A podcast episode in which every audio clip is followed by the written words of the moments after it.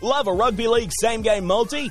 Then you've got to check out Picklebet same game multi. Watch your odds and payouts skyrocket when you combine your favorite team's markets, like head to head, first try scorer, and winning margin. Picklebet, the next gen betting app and official sponsor of the NRL All Stars podcast.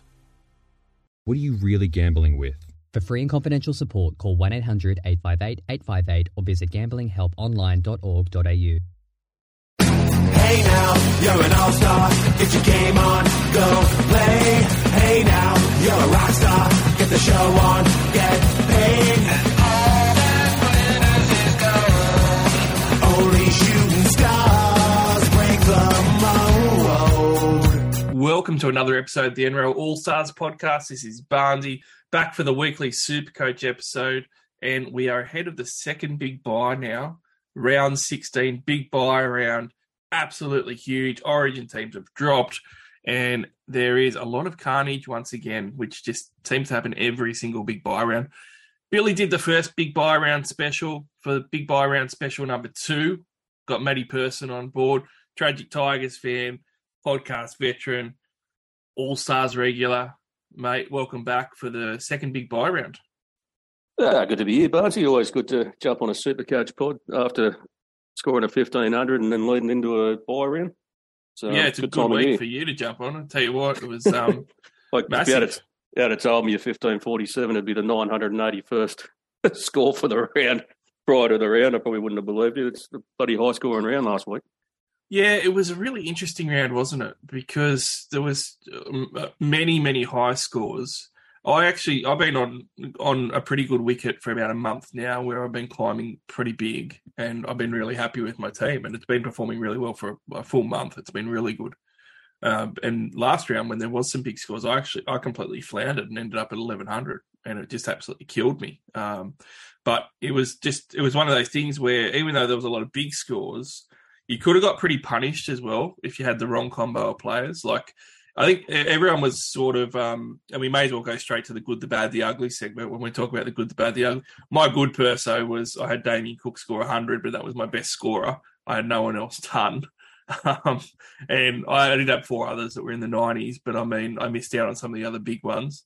But the bad for me was that, oh, I did cop a, a lot of the other ones. So I had to play Alex Johnston pretty much because, I mean, look, I could have benched him for some other options, but it, it just it didn't seem right. Uh, he scored the 28, which was low, but wasn't actually my lowest scorer because I had old Sione Katoa at the Sharks there.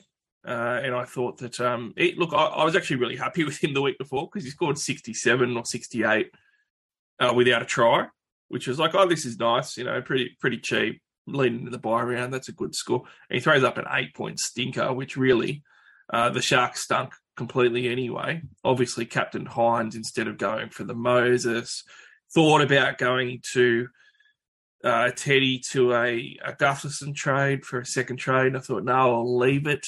And that was super ugly because obviously Gutherson went crazy. And I chatted to you about this because you you had Moses and Gutho and you were deciding which one to captain. And I had a good feeling Gutho was going to go the biggest as well. So I probably would have captained him.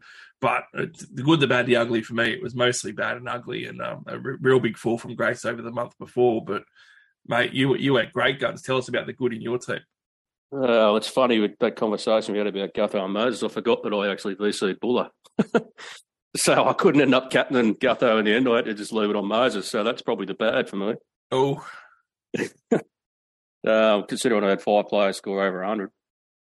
And I got captain Moses, but it was still in a bad round. Good, obviously, Garrick. That was outstanding. He was 169. That was just a good old Brookvale carve up, that one. Um, Gutho with his 138, Munster 124, SJ 119. Harry Grant, 100, I've kept hold of him. He finally delivered after a couple of quiet weeks, with 123. So had uh, a lot of good. Like I said, Captain Moses was probably my bad. And then um, go the ugly. Ever since the last podcast, I jumped on the Supercoach one. I jumped on with you. Bloody Tomoko's done nothing. it was sort of he only got thirty six. Uh, everyone else I had scored over fifty, so it wasn't too bad. But yeah, Tomoko really disappointed after those couple of good weeks he had. He's just been sitting there annoying me. about a month now, really. He's gone. pretty Yeah, badly, last four weeks, and I'm sort of probably stuck with him until the last bye round now. So can't wait to get rid of the bum. well, I mean, you, you touched on a couple of things as well for me where I went badly too because I you know, to be able to go well the last four weeks. And look, I think this is an important perspective for a lot of super coaches to have. Like, you can compartmentalize a week and go, geez, it's a bad week. Like, I made all these mistakes and whatever. But you got to look a bit wider than just a week at a time. You know, I wouldn't have had the four weeks that I had if I didn't make some of the changes that made me have a bad week this week. So, for example, I, I punted Harry Grant over well over a month ago, and that's been great for me. So I can, you know, bitch and moan that I didn't get his 120 plus this week. But at the end of the day, if I kept him for it, I would have actually gone worse over the last five or six weeks and not moved up as much as what I Yeah, had. exactly. So you got to look at it in perspective. Um, looking in perspective, though, one of the other moves that I made that didn't work out like a Harry Grant that I've just got a cop is that two weeks ago I was struggling, or a few weeks ago I was struggling to figure out who I was going to sell for that last big bye round, and I couldn't get. I had to get a Manly player out or a Newcastle player out because I just couldn't cop the three team mini big bye round in round 14. I wasn't going to have enough players. So I ended up, as I spoke about on the podcast, deciding, look, I'm going to get rid of Garrick because, know, I think that he might have some lower scores. He's not going to play well the next week. He's, you know, obviously going to have Origin guys not there in that big bye round. And he had pretty much peaked in price and, you know, gave me a lot of money. And I thought I could buy him back later if I really needed to. But yeah, all things considered, I don't think it was going to hurt me too much. That's obviously a risk where I didn't get any reward out of it, and it really, really stung me because I'm one of the big things this round was I missed out on Garrick's 169 points, so that was a massive deal, obviously, and that one didn't come off. But point is, per se, you've got to take some of these risks and you've got to assess them properly because there's no point in assessing it one one round at a time. Harry Grant, got to not care about that 120 plus if you didn't own him because you know, provided you made a good trade with him, it's worked out really Yeah. well. But He's punched out a couple of 30s in the last month, hasn't he? So yeah, back to back I don't think any- 36s, it was um, pretty pretty Yeah. crazy. I don't think anyone that sold him a month ago would be, would be um, too disappointed with that 123 that they missed out on. Oh, or sort of the opposite end of the scale. I couldn't get rid of him.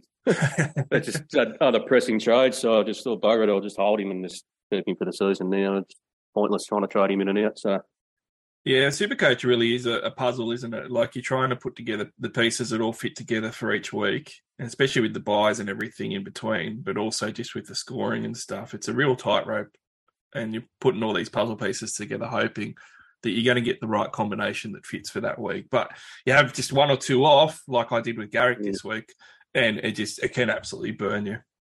plenty of people sold Garrick last week too, didn't they? On account of him moving to centre. I don't think anyone was expecting to, to carve up at centre and pulls out 169. And it has been one of those seasons at times. Uh, you know, it's been predictable at times, but other times you do get these super coach weeks where I don't think any like people were talking about benching Garrick, and some people actually did. People bench Garrick for his 169 because that's how hard it was to see that 169 points coming. Like, obviously, the Dolphins have been solid this year. Manly haven't been very good. There was question marks on Turbo whether he's actually going to play, and it, it just it, the Garrick to centre was the last straw where you just sort of went, well, he's probably going to go pretty poorly here. And Manly carve up 58 to 18 in their best performance of the year. It, yeah, hard to see that coming. At the same time, too, you, you look at something like the Sharks game with the Melbourne Storm players go, Yeah.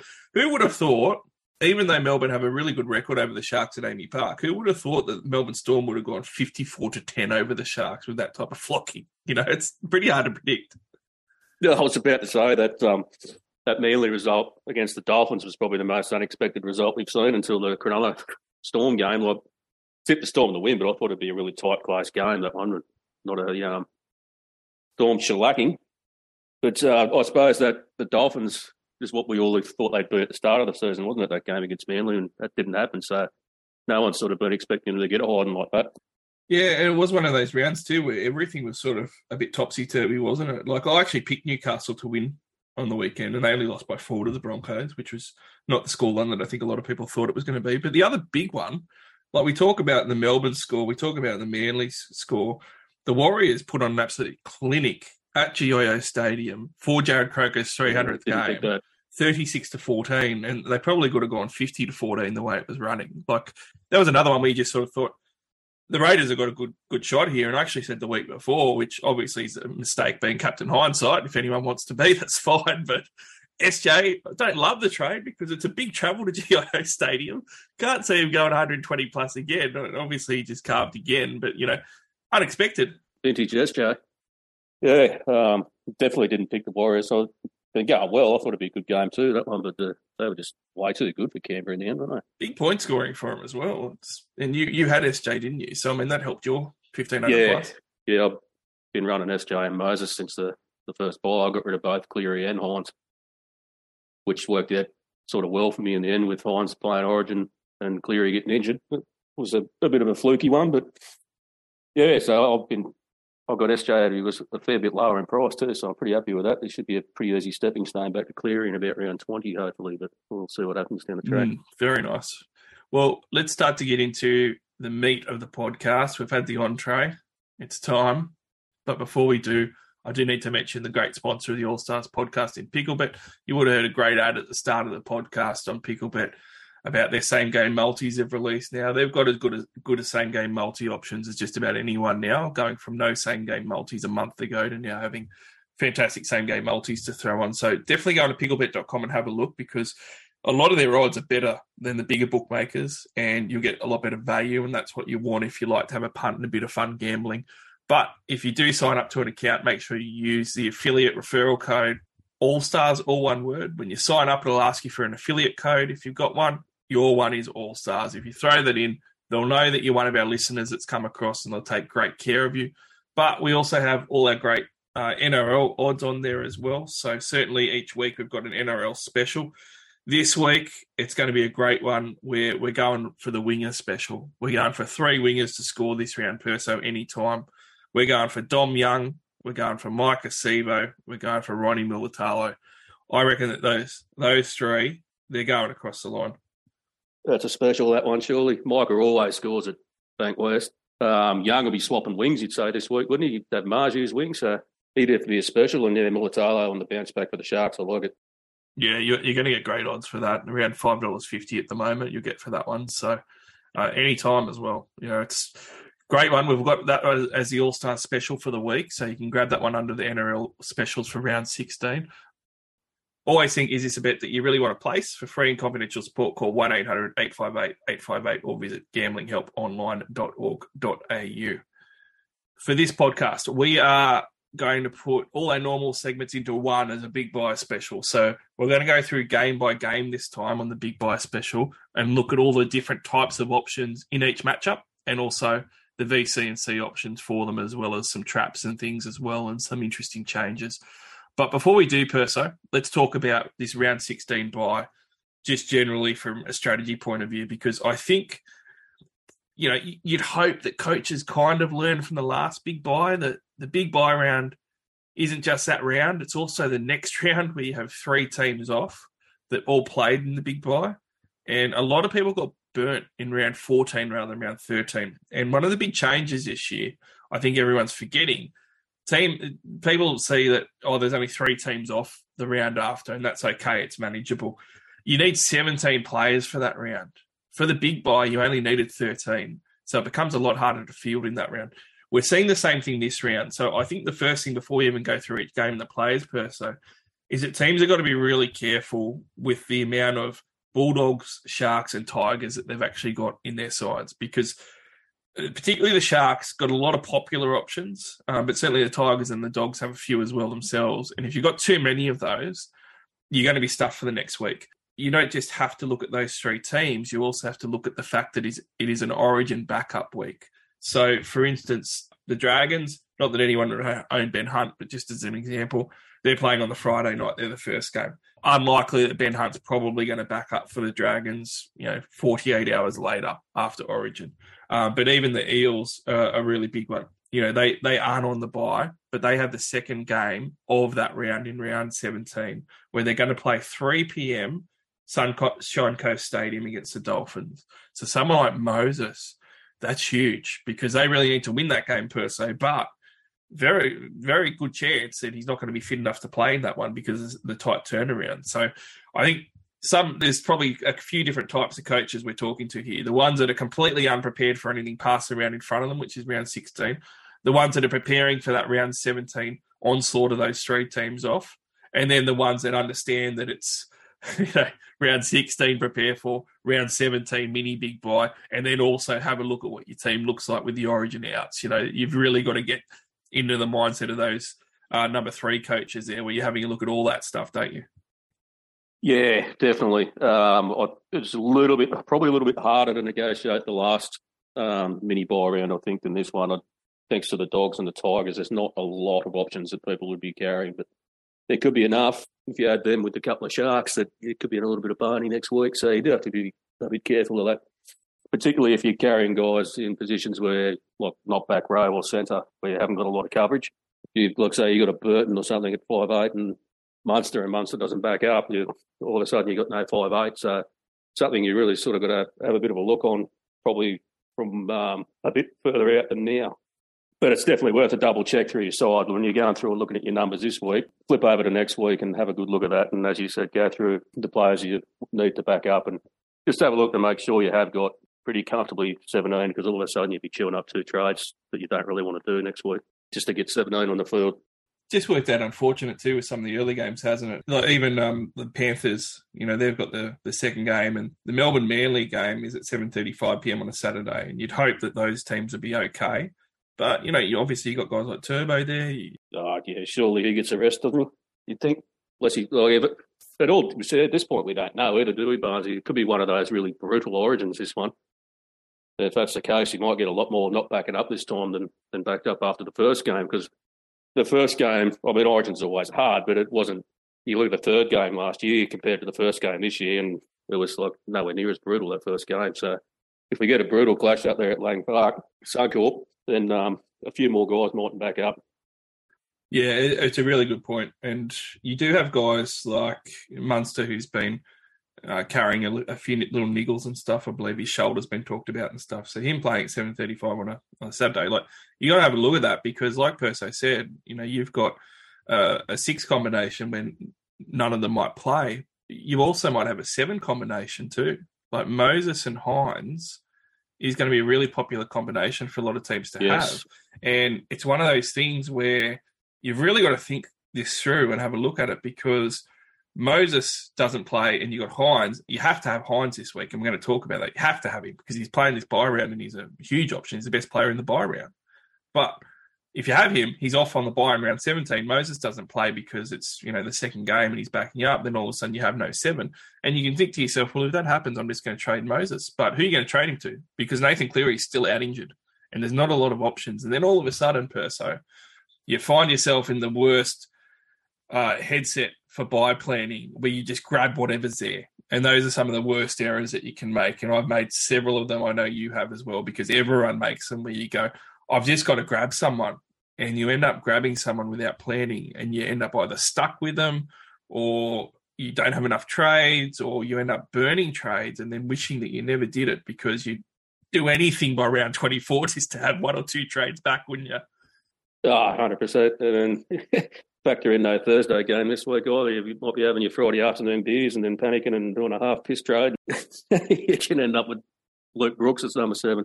But, um, yeah, that's definitely a good point, Moses and Hynes. I think that'd still be a fairly popular um, combination for a lot of teams. So you'd reckon Moses would be Buckley's to back up on that, that Dolphins game. Especially if Arcee and Madison can do a job this week, they might be um, tempted to rest him unless they really can't afford to. But uh, the Eels are in ninth and on 16 points, so they need every point they can get at the moment. So, yeah, it's one of those. The, the way the ladder is this year, that's I think that's the double edged sword for coaches. You'd like to rest these guys, but no one can really afford to, can they? Well, that's the other thing too, and I mean that's a good thing for someone like you know Tedesco owners, for example. They're playing the last game, and even if they wanted to rest him, they have to win it. So, you know, unfortunately, there's not. You'd have to think he backs up unless he gets hurt, wouldn't you? Yeah, he'd have to, uh, and that's a good thing with those sort of teams. But you know, it's going to be it's going to be hard, and you have to come up with different plans and strategies. You know, for example, a strategy that I've got is that I'm someone who has Moses and Hynes, and I basically resign myself to the fact that I'm going to use that either as a free loop or cop an AE. And if I want to cop an AE, you know, what are my AE problems? And at the moment, I've got one AE problem, and that's Junior Tino in my front row forward spot. I'm going to get rid of him this week because one, I need to get rid of him at some point because he's going to score 15, 16 points off the bench most of the time. And two, if I do it now to clean up my team, I no longer have an AE problem going forward. But next week, when I do have to cop an AE, I know I'll probably cop a 40 or a 50, and that's okay. So That saves me a trade when I don't have a huge amount of trades to burn, especially getting a half back in and then getting them back out to have to try and get up to Cleary again anyway. So those type of things are considerations for you. You know, it isn't just about your trading strategy; it's about your lineup strategy and what you can do in the coming weeks as well. Yeah, that, if you can manage that, Bargy, it's a pretty solid strategy, isn't it? Rather than burning a trade, don't have any AE nightmares, which I do. I've still got Sonny Luke stuck in my side. I've still got bloody Matt Croker stuck in my side. So it's not really an option I'd have. But um, I'm rolling with SJ and Hynes at halfback at the moment. So I did have Moses, but I've go Moses to Hynes. It's just no brainer for me this week and quite happy to play SJ next week. Yeah, and we're talking about the spine players here. You know, the other thing too is that the number nine spot. You know, I got I got absolutely killed because I've I've got Robson and Cook there, and they both they both played Origin, so that absolutely sucks. But I mean, the, that's bye planning 101, isn't it? You think you're rolling along nicely there, and then all of a sudden, Happy breaks his jaw, and all hell breaks loose. Yeah, Robson's an absolute boulder as well. I mean, it's it's bad, but uh, in saying that, if you got Grant as well, you know, you're probably cheering. But again, we talked about 7:30 on a Saturday. It's okay, but it's not it's not the best. You know, Grant hasn't got the best record backing up. Like he'll back up, but he scores after backing up in Supercoach are pretty ordinary. Gets benched a lot as well, doesn't he? I mean, obviously they don't have Brandon Smith there anymore, but still, you know, they're obviously starting a youngster at nine this week. Uh, there's a good chance that they do that again next week. Yeah, and even when he does seem to play decent minutes, he doesn't um, just doesn't seem to score well for Supercoach backing up after Origin. Well, you saw what he had thirty odd after game one, so mm. you might be better off with an AE. Yeah, nine becomes a real nightmare as well. So we've all of a sudden got nine, seven, and six, which are all going to be really hard. And there's going to be teams that may not field any nine, seven, or six, and you're just going to be in all types of trouble because I will throw out a scenario there per se with nine. Uh, Grant doesn't play, and then South Sydney are a team that, if Cook's healthy, they could just rest him anyway because they're coming right at the top of the ladder, playing at home at Accor um, they've also got Havili back on the bench, by the way, which is a nice little handy uh, sub in at nine at times for him. And you know, North Queensland, even you know, Robson's first Origin. That I would love to see a stat. I'm just going to pull one out of my ass and make it up here, but I reckon that there's about an 80% chance most of the time that someone who debuts in their Origin game and plays a few days later ends up not playing for their club because it's just it's such a big deal to debut in an Origin game in the forward pack, isn't it? Because you're making all those tackles and hits in the middle of the field, and for a smaller guy like Robson, you know, a lot of the time it just ends up just being too hard for him after their debut. So you could easily end up with Cook, Grant, and Robson all out this round after the big bye. That's a scenario, isn't it? Yeah, definitely.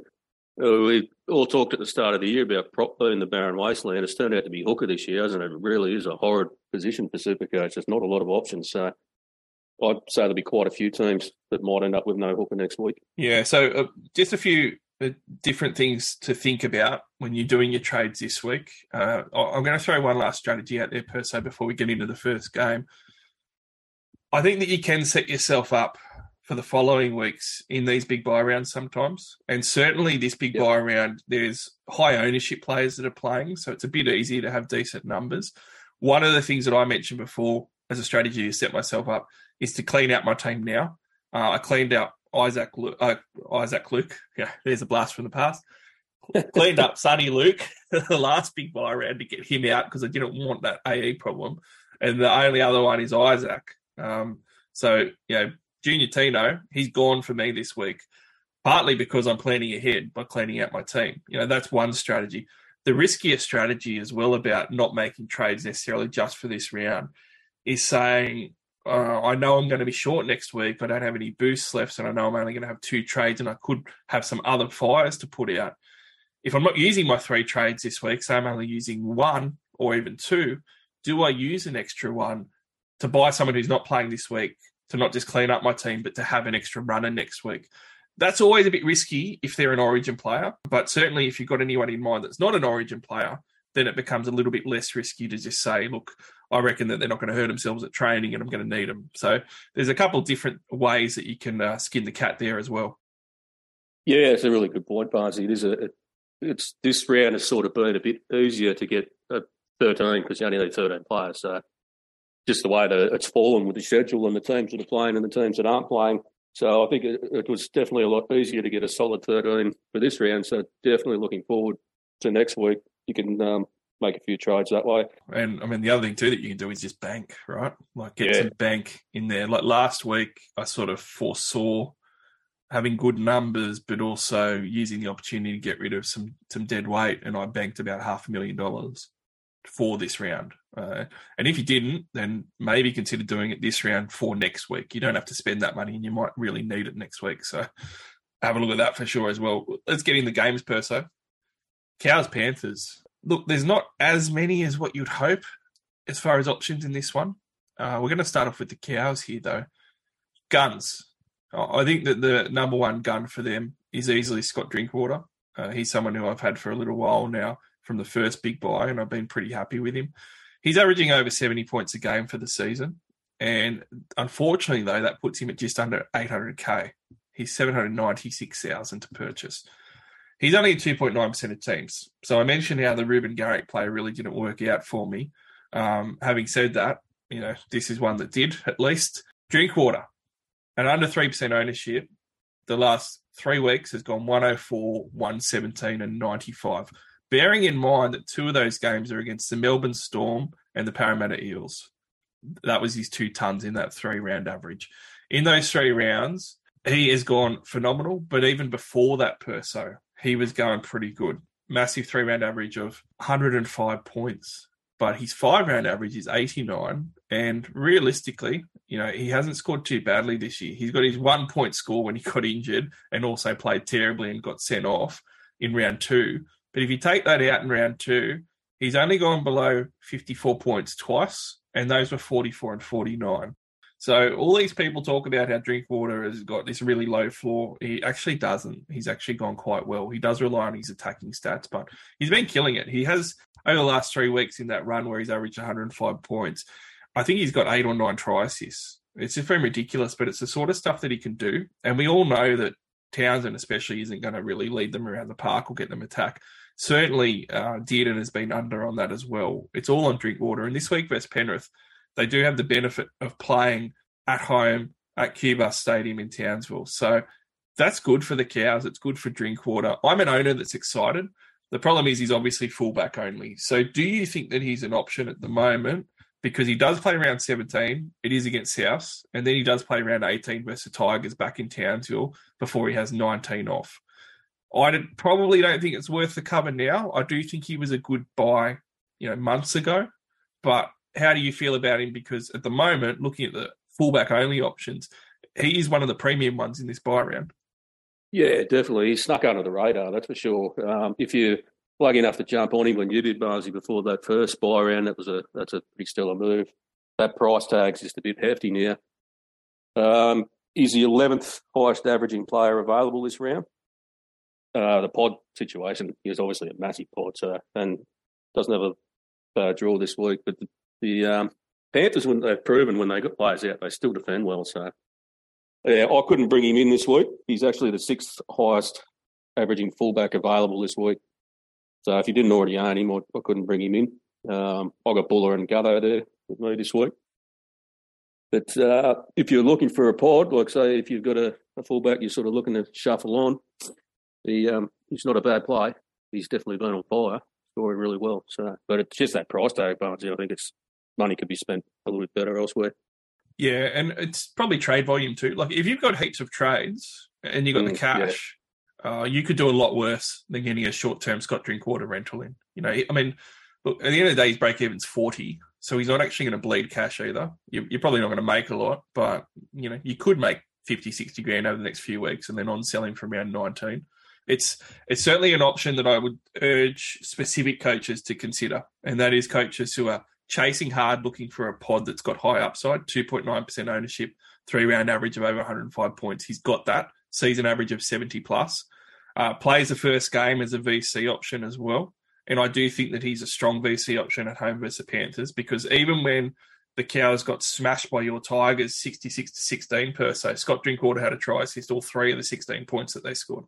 So, I mean, he's still been putting up those numbers. So I I do kind of like it as a VC option this week. Obviously, there's a few others that we'll talk about, but he's in the running. So certainly if you're chasing, uh, if you've got the money and the trades up your sleeve, he's going to be a bit of a luxury one.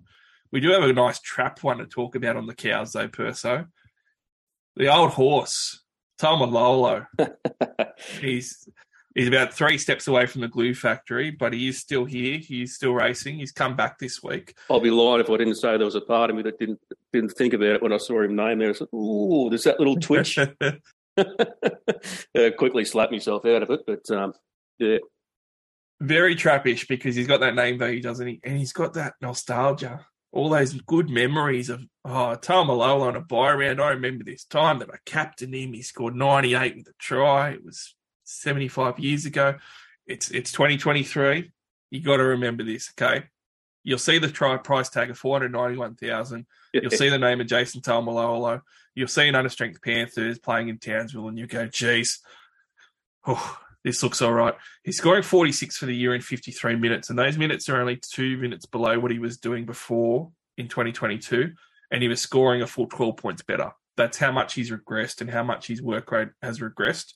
He's basically got no base attack anymore, Perso, and he's not scoring tries. So it's a it's a real trappish one, and I do see some uh, newer coaches falling into the name value stakes. So they just got to stay away from that, don't they? it's the um, old racing terminology one, isn't it? Uh, prefer others take on trust. if you're looking up a form guide for a race, but um, yeah, you couldn't go near him. But just the fact is, under Payten, he just hasn't um, been as boosty as he used to be, and his minutes dropped a little bit, but not heaps, but enough to um, he sort of dropped out of relevance. Uh, having said that, I think he was playing busted for a bit there before he went out for that extended time off. But you surely you couldn't see him coming back and punching out sixty minutes when he's been off for so long. That's a massive trap, I think.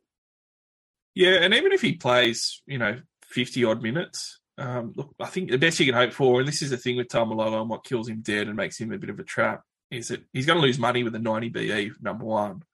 And he's also going to be someone that, if he goes well, he's going to bust out some solid 50s. He's just got no upside. So it's one of those ones that's just a wasted trade in one of these rounds. Yeah, it's like if you've got a heap of trades and, you know, you can do it, but I certainly haven't got two trades to waste on Taumalolo at this stage of the season. The Panthers obviously have a big gun in Dylan Edwards, and he's going head to head with Drinkwater in this one. Edwards has gotten a little bit more popular as the fullbacks have fallen down, Perso. So he's certainly become much more of an option. He went 69 points against the Roosters last round. Uh, that included a try, so it was solid, but certainly not one of his best outings. But for the season, he's averaging 74 points a game, so close to four points better than what someone like Drinkwater is averaging, uh, and he is actually cheaper by hundred thousand dollars at 697,000.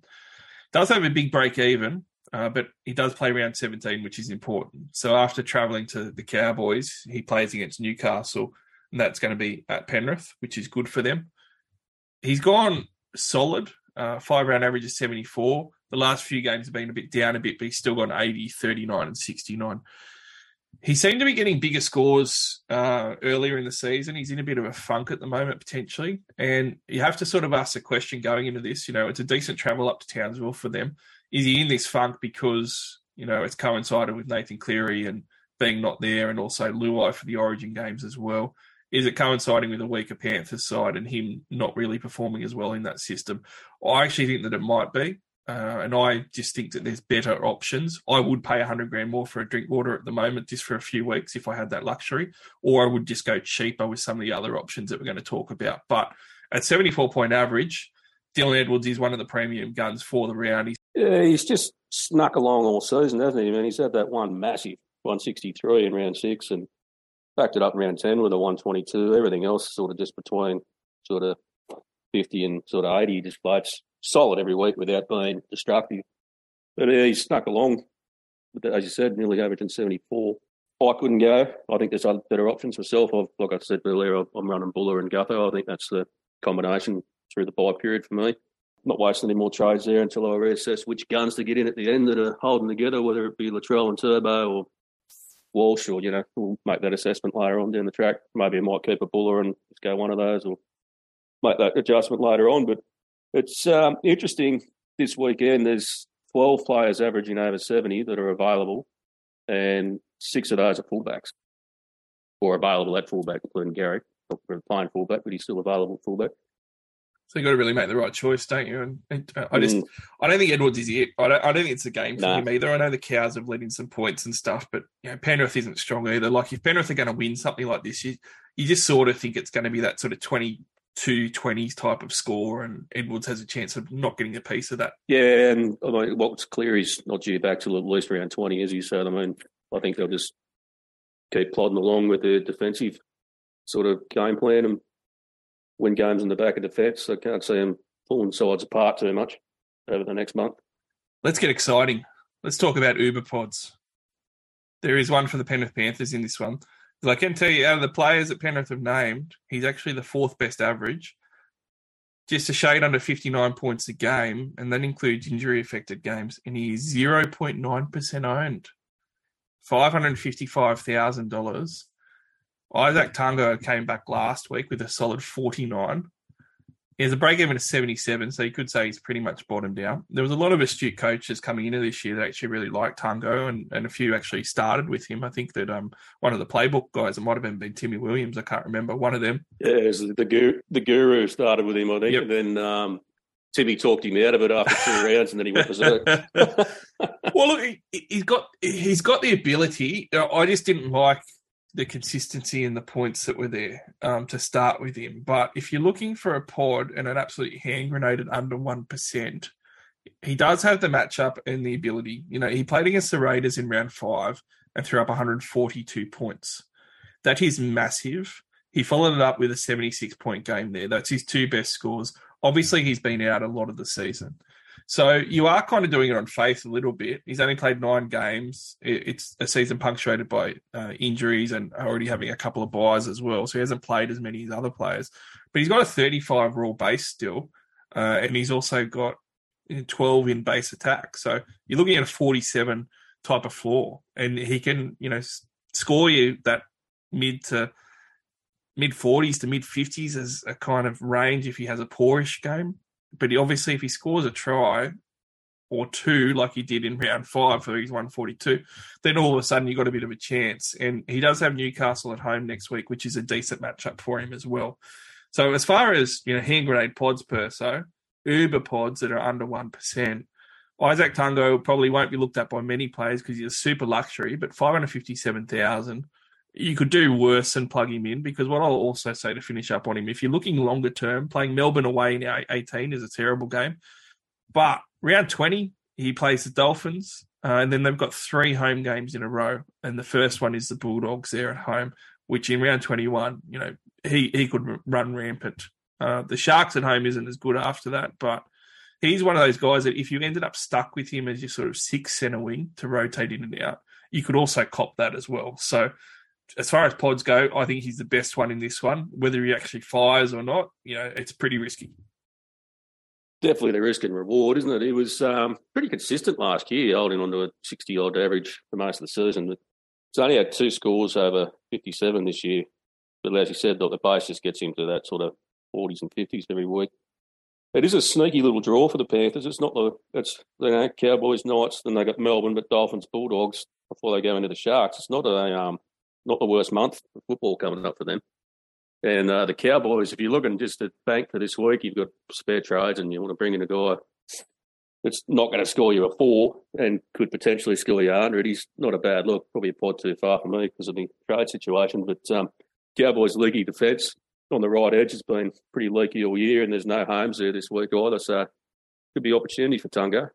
Yeah, and one of the other things in someone like Izack Tago staying in your side is that the Panthers draw, aside from the teams that they're playing, five out of their last seven games are all at Penrith Stadium. It is absolutely huge for them not to be travelling in that last seven weeks, hardly at all. You sort of wouldn't be wasting two trades on him, would you? You'd be getting him in as that fifth or sixth centre wing that's going to plug a problem for you when you get late injuries and you're out of trade. So definitely worth a bit of thought, isn't he? Yeah, yeah. I, think he's worth more thought than what I would have given him credit for a few weeks ago. Um, having a look at this round and, and how this season might shape up and finish off. A, a bit of a trap for Penrith. And it's hard to say that because he's been so good under the radar, good for a little while, and then all of a sudden everyone noticed because Scotty Sorensen threw up 175 point game to put him in the top few players of the season as far as high scores. Uh, it might even be the highest score, actually. I can't recall. Um, I think it is. I think that's the highest score. 176, yeah. I think he, I think he's got it at the minute. He's been killing it. He also scored 100 against the Roosters on the weekend with no try, 48 in raw base, and he's averaging 43 in raw base in 60 minutes a game. And obviously, when you look at his 80 minute performances, that goes up a huge amount. I only actually played 59 minutes against the Roosters on the weekend. Uh, the three games before that at 80. But I think a lot of people are going to look at some of these recent scores and go, wow, you know, the last couple of months he's been killing it. And in the last four rounds, two of his scores are over 100, including his 175. He will look appealing, and then you'll look at the score and go, uh, look at the price tag and go 744,000. That's expensive. Don't be tempted, even if you got the money, because obviously the Panthers have players to come back. Um, one of the biggest things is Liam Martin just has hasn't barely been back at all for Penrith. He's been in and out all year. He's played a couple games off the bench and then be back in Origin. Once Origin finishes, obviously Perso Liam Martin will start, and that all of a sudden becomes a problem for Scott Sorensen, especially when he's so versatile to play in the middle off the bench as well. Uh, at that price tag, you just can't go near him, but he could trap a few coaches because maybe he does give you a good score this week, but at that price and the fact that he's not going to make any money, it's just not going to be worth it. Um, or do you think it is a hand grenade if you've got heaps of trades and heaps of money where you could afford to do it? Uh, at the price tag, it's just too ugly, isn't it? If he was a 100, 140k cheaper, then you'd probably be all over him. But um, I did have a little look at him. I took out his 176 and I took out his 29, which was his lowest score. And over the other 10 games, he's still averaging 62. So he's punching out some numbers. But um, yeah, I mean, even Zayo played on an edge sort of a bit last week too, where they had a few, like they've had a few out. Lindsay Smith started, and it's once they're all, all hands back on deck, surely he's just back to playing. He's playing really good footy, don't get me wrong, but he'd be, he won't be playing 80 minutes every week, that's for sure. It'd be more like what he got on the weekend, I think. Swinging between the edge and the middle that's the thing when Martin's sort of back. He, I don't think he'll spend all his time on the edge. He'll go back to that dominant role he had last year, where he played a lot in the middle, and he was so good for Penrith coming off the bench doing that last year. He was integral to their side. So that yeah, seven hundred forty-four k. You just you couldn't go near him, could you? At that price, it's just too much. Way too much. Uh, look, pickle bet. You can get the Cowboys at two dollars twenty-five. Uh, considering they're only missing their nine out of their spine, I actually really like the value in that one at home, especially when the nine that they're going to have replacing, you know, they've got Granville there anyway. Uh, love that on Picklebet. Knights and Roosters is the next one, Perso. And uh, I'm not feeling good as a Roosters supporter. I uh, uh, I've, I've tipped the yeah, Knights. I've, I've tipped the Knights too. I mean, the, with no Teddy there and with the other guys that are injured and stuff, still, it just it doesn't look good for the Roosters at the moment. But well, having a look at the Knights first of all, they do have a couple of guns that absolutely stand out. One of them is a guy that I brought in last week that I was uh, look 50-50 on, and then as the round drew closer and as we got into the round, I actually just thought, no, I'm going to bite the bullet and go for the upside of Kalyn Ponga, and I got him in, you know, five hundred eighty thousand, and thought, yeah, that's that's not too bad a price tag. He's a dual five eight fullback as well, which is quite handy. He scored 92 against the Broncos. That included a try. And it needs to be said that he's now scored a try in three out of his last four games.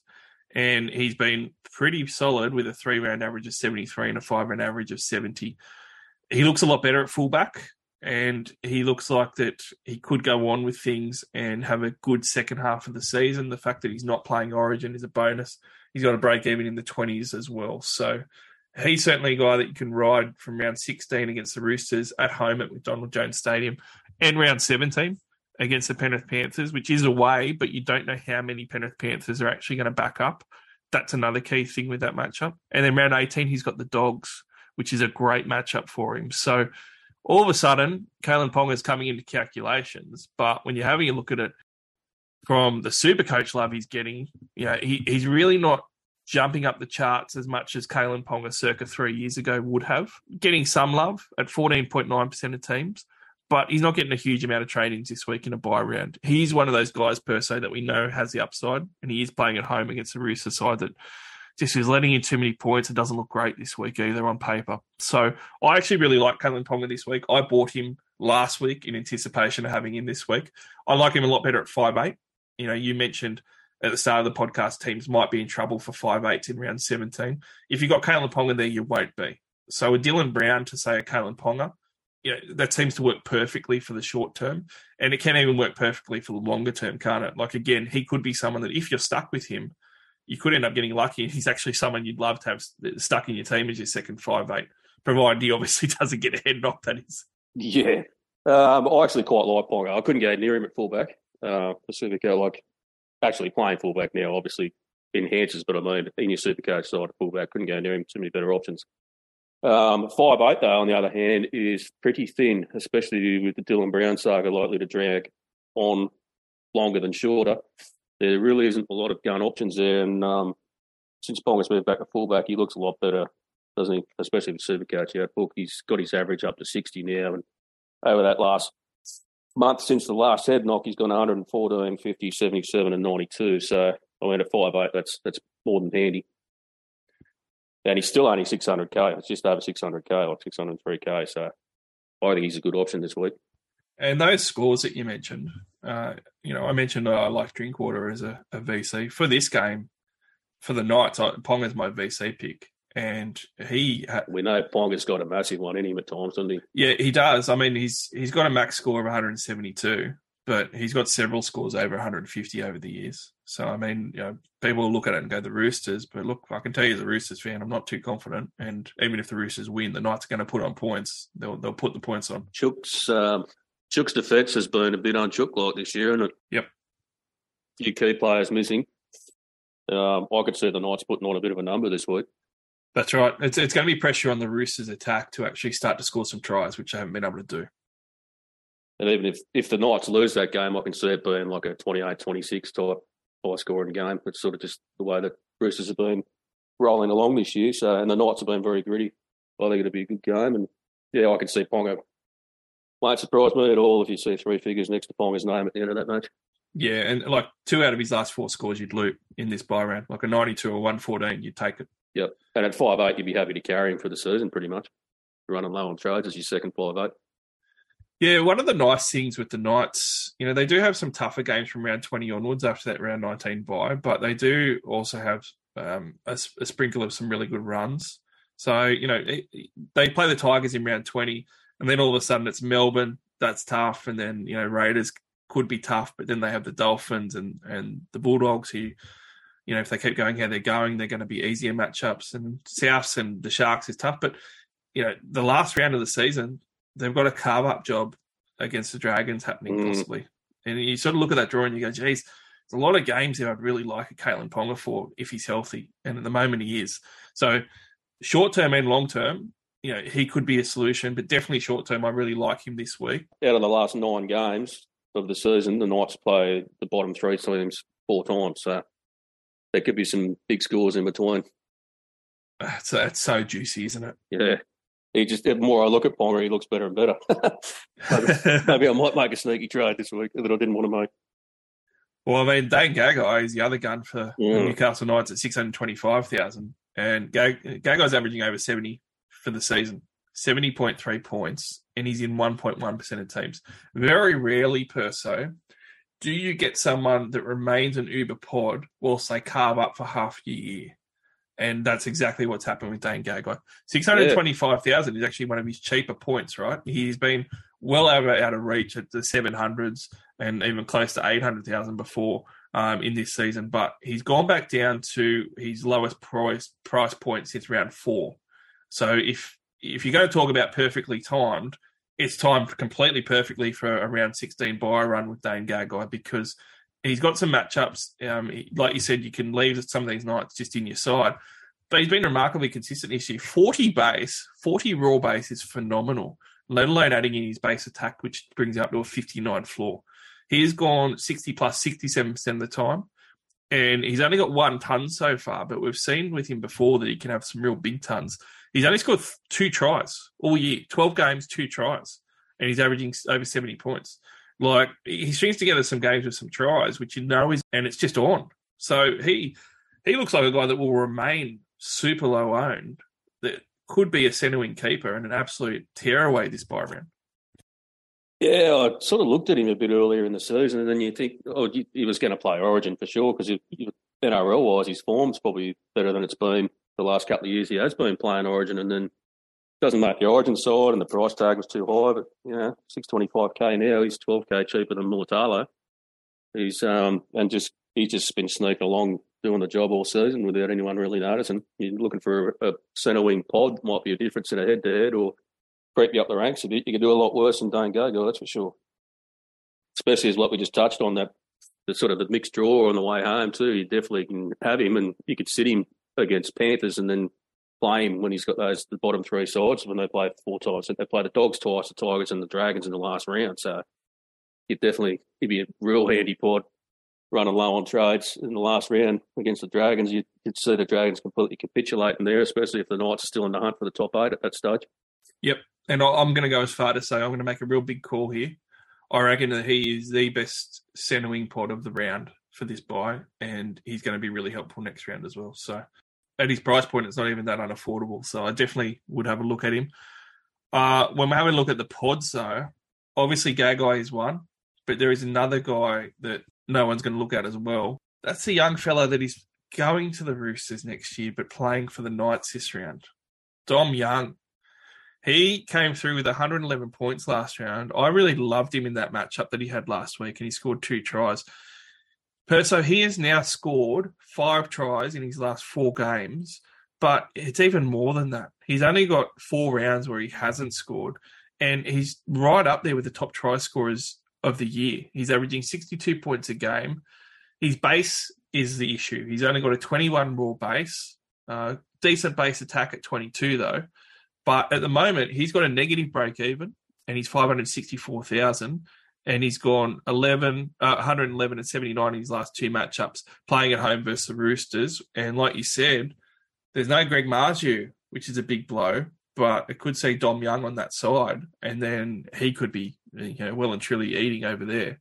So a double this week, he could easily score another ton. And at 564,000, negative break even. He ticks a lot of bye round purchase options, doesn't it? He's going to make some money. He's got a decent enough draw. He's going to give you cover for these two rounds, not just the bye round. And along with that, he's only 564,000, which is pretty cheap. Yeah, obviously an Uber pod. I like it, Barnesy. If you're in that situation, you're looking for your, your pod, I like it.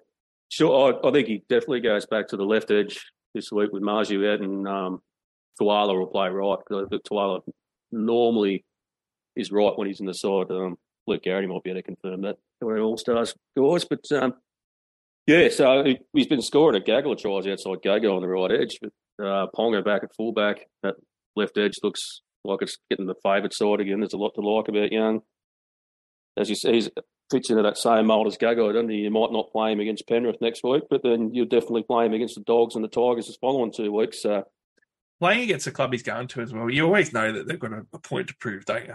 You know, like playing at home versus the club that he's going to go to, it, you, you can just see him yeah, I don't mind the move at all, Barnesy. No, he's. I mean, he did that uh, back in what round five against Manly, 148 points. So I mean, people need to be prepared that he's got low scores in him. The first game of the year playing the Warriors, he scored nine points in 80 minutes.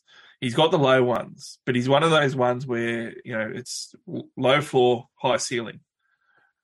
Wouldn't surprise you if he bags four this week, would it? That's where you sit him and play him, don't you? Like that, he's a he's your ideal fifth or sixth centre wing for that run home. Like you look at the sides where he scored late, at nine against New Zealand, much improved Warriors side. Then 89 against the Tigers. The Dolphins were flying at that side of time of the season, only scored 25. Manly were ordinary and he got 148.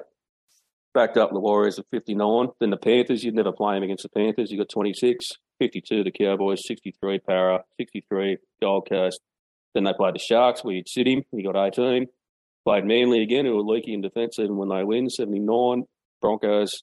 That was probably a surprise getting 111 against the Bronx, but there's a lot of merit in having him sneak into that side, isn't there?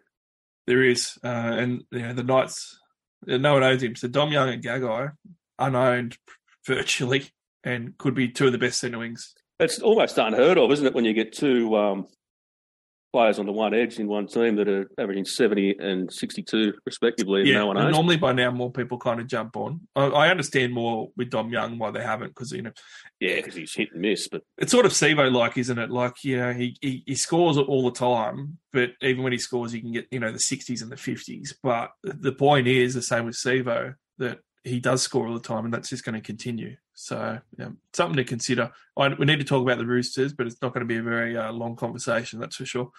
Joey Manu, he is the gun and the one to talk about in this one. So he has moved back to fullback. He has been very disappointing. So it's now slightly polarizing on what you do. As a Roosters fan person, I sort of said to myself, I really don't want to trade in Roosters because we can't attack, and I don't know how, if that's going to change. Joey Manu, the last three games that he's played, has gone 51, 41, and 33. Now, glass half full, people might say, oh, look, you know, the last couple games, 51 and 41, that's pretty good, especially considering the flogging against Penrith, blah, blah, blah. It is, but he's just not reaching the heights that he should. 55 points a game. You got to go back to 2019 before he's gone that badly. And you got to remember he's playing in a position now for a couple of months. It's meant to be the position that he scores better at. You know, it's it's not very good reading. If you own Joey Manu Perso, though, I think you've got a cause to be excited with him going back to fullback for this one. If you don't own him, you know he's actually cheaper than someone like Dom Young, but I would almost be more scared to get Manu in at the moment, which, which sounds crazy because we know at fullback he's averaged over 100 points a game when he's filled in at fullback before this year. But it just seems like a different year and a different Joey Manu, doesn't it? So do you think this is going to Certainly revitalise him this week at, at fullback, or do you think that we're actually going to be disappointed again? I think to a degree to revitalise him purely for his running game, he'll get more base stats. He'll probably have 30 runs in the game. And But I, like I said, I'm, pretty heavy on the Knights this week. I think that they might um, pull the pants down on the Chooks. So, I mean, I can see a Manu getting 60 to 80 at a fullback this week, which is not going to hurt you if you don't own him, and it'd be solid if you do own him. But I think a lot of people are going to waste a VC on Manu this week. Yeah, I, I don't mind the VC on him, but it's it's highly risky because there's a better than even money chance that he's going to get a, a low score, and by low I mean like 60. He can go massive. But uh, when you look at Manu, he's never really been supercoach relevant until last year, and he had pulled that massive year out, and then this year he's sort of gone back to usual Manu. Yeah, it's always been when he's at fullback. That's always the, spot. It's just he had one game at fullback for 80 minutes this year though, and he only scored 49, albeit away against the Storm. So maybe you can cut him some slack for that. But one thing that I will say in Manu's favour to finish on him is the Roosters are going to start Sandon Smith at seven. I do rate him. I don't think he's ready for first grade, but he is someone that can be a proper half. And with him and Keary, if they can both run the team around and run some better structures, I think it will help the team's attack overall. And I think that they are really searching for ways to find attack and to try and score more points. And this is the first step in doing that. If Sam Walker was healthy, he'd be starting seven right now because they know that they need that type of structure. It's just an opportune time with Teddy that he's out and Manu gets to go back to one. I will say that that's probably going to help them this week, I think. But at the same time, what it might do if you're going to buy Manu is put him back to centre next week. And if that happens, then it, his value just dissipates so badly. So I, I couldn't buy him for this round. I just think that it's shown too much risk for so many different reasons. But if you own him, I think there's cause to be excited at least for this week. Yeah, oh, you'd definitely be looking forward to watching him in the number one this week if you own him. I picked him up when he moved to five eight, and then I got rid of him when he um, missed round twelve and thirteen. So I couldn't bring him back in for the exact points that you brought up. But you'd uh, definitely enjoy watching him this week. It's sort of the, the stifled attack, just been clunky all season for the Chooks. Just just unchook like really. It's just been sort of throw the ball to Teddy and it's sort of been doing a bit off the back of it of late, and I think the same thing will happen. Throw the ball to Manu this week and see if he can do something. But and then Smith and Keary just try and get the guys around the park and hope something happens. But yeah, it'll be interesting to see how he goes at fullback this week. The thing about not bringing him in now is he's not going to play a lot more games at fullback unless Teddy gets injured by the Chooks drawers. Yeah, and we said we expect that Teddy will probably back up next week too because they've got the last Yeah, game of the yeah, round. So it. yeah, it's They don't play around 19, so it's not like you're going to get two games out of him over four weeks at fullback. So if you own him, sit back, relax, have a beer, enjoy it. If you don't own him, don't get him. Yep. And look, you know, we'll probably look stupid and he throws 165 points, but as an owner, I'll be I'll be fine. I'll be sure. happy to be stupid. Just give me 165 points. That's fine. Uh, pods, third guy that's going to be like one percent ownership that you can look at for this just this match. This is the Emu's time to shine Perso. Daniel Tupou, bye around special all the time. He only came back. Everyone knows how much we both love Oh, the Terps. you can't have him for like a year or anything, or keep him for an extended period a lot of the time now, especially with the, the Chooks try scoring. But you've got to remember, like, it's very under the radar. Playing at Penrith last week in his first game back after like close to two months off, he's come back into that side on the wing, got absolutely flogged on the scoreboard, and put up 37 in a raw base. Like, I was actually quietly impressed that he got a 39 point score last week. I thought that was really promising considering the game and the, the first game back and everything for him. And he's now just about bottomed out. You know, he's around a 70 break even and he's only $432,000. He does play after Newcastle, the Canberra Raiders in round 17, so he's going to give you that round 17 cover, and then Manly in round 18. Bearing in mind that it's very close to must win games for the Chooks and they are trying a few different things with their attack one of the things that I'm sure that they're going to start to try from this weekend is start to kick the ball to the six foot six winger. And, you know, if that starts to happen, we all know that Tupou can score 70 plus very easily just with some assists or tap backs and things like that, or even a try. Um, the first four weeks, first four games that he played, we talk about the Roosters' attack being bad all year. It has. He still scored a try three out of their first four games. Obviously, was injured in round eight onwards. So you could do a lot worse if you're on a budget. You know, I would much rather go up to a Daniel Tupou at four hundred thirty thousand than try and buy someone at that sort of three hundred fifty k mark and you know try and jag a, a cheapy guy or something 100%. like that. You know, just just pay up and just get someone like Tubes because he does have the upside. He does have the try scoring ability, and he's got that nice base that a lot of the other wingers that are going to be in that price category don't have. So I don't think he's great per se. I don't think it's the best buy ever. But when you're looking at one percenters, you know, he's someone that could work out, and you could actually just leave him there for a few weeks at least. Oh, there's never a supercoach season that goes past where I don't own Tupou at some point. you know, I've always banged on about it on several podcasts over the years about how he's such a handy. You get him on one of those runs and he's just super consistent. Never usually for the whole season, as you said. He goes and runs. But at that price, I mean, he's again in that sort of fifth, sixth, even seventh centre wing.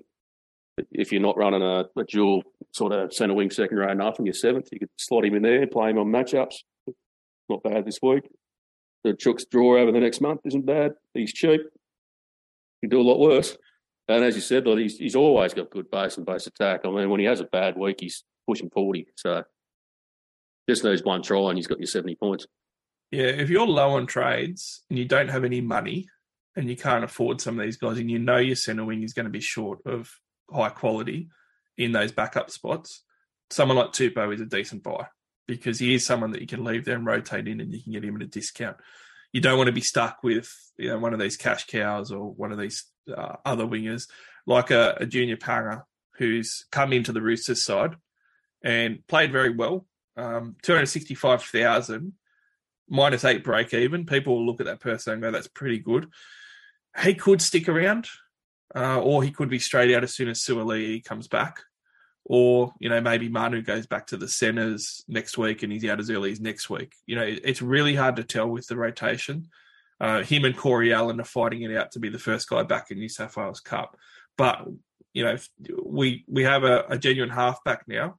If that sticks next week, and we have Teddy come back and we have Manu pushed to the centres. You know, you could have Allen and and Junior both dropped very soon in the next two weeks, and then all of a sudden you're not really going to make enough money to justify the trade out. And he's gone solid the last two weeks per se, 42 and 53. That 53 had a try in it though. You know, he's one of those ones where there isn't many cows, there isn't many cheapies with a negative break even. It could work out, but it's a very high risk one, and, and I wouldn't be doing it myself. Nah, you'd like it a lot more if you played round 19 as well. So you're at least getting two sort of definite numbers in a buy rounds for him. But I mean, he's, I think, only really head to head coaches, if you're looking at him, wouldn't they? That have sort of got sort of 20 trades and maybe a few boosts up their sleeve. I don't think any overall coach at this time of the year would be looking for a junior Pauga type cow in the centre wing. Yeah, probably not. Um, and you know, you you were saying before that you've tipped Newcastle. Uh, I have as well. Roosters are two dollars sixty five. You know, if you want to take the line of plus six and a half at a dollar ninety two on Picklebet, you know, look, it could be a close one. Maybe they lose a close one, and you can get that that value at one ninety two. I don't mind that one on on Picklebet. But this next one, tell you what, Parramatta Eels dollar fifty two. Get me all over that one. Eels versus Manly. I don't care Yeah. that they're missing both halves. I, I really like the look of the Eels in this one because obviously Manly is going to be missing Turbo and DCE, which is a killer for them. Massive outs for Manly. like. I I think everyone first will focus on the halves out for the Eels, but it's just as bad or worse for Manly. Add to that, Gerbo's not back from injury yet either. That's probably their three key players, really. Yep. No, I think that, especially coming off last week's big win, I think a lot of people will get carried away with that. But CommBank Stadium for the Eels, you know, we've got to talk about the first big gun. It's it's the king. It, it's obviously Gutho, seventy-four point average, uh, coming off a hundred and thirty-eight point score last week. Which, mind you, I will say he scored three tries in what the first twenty minutes and did nothing else after it. So Yeah, him and Moses. I was sitting there. I think I texted you. I was saying, how good's this? I'm going to be looking at 1700.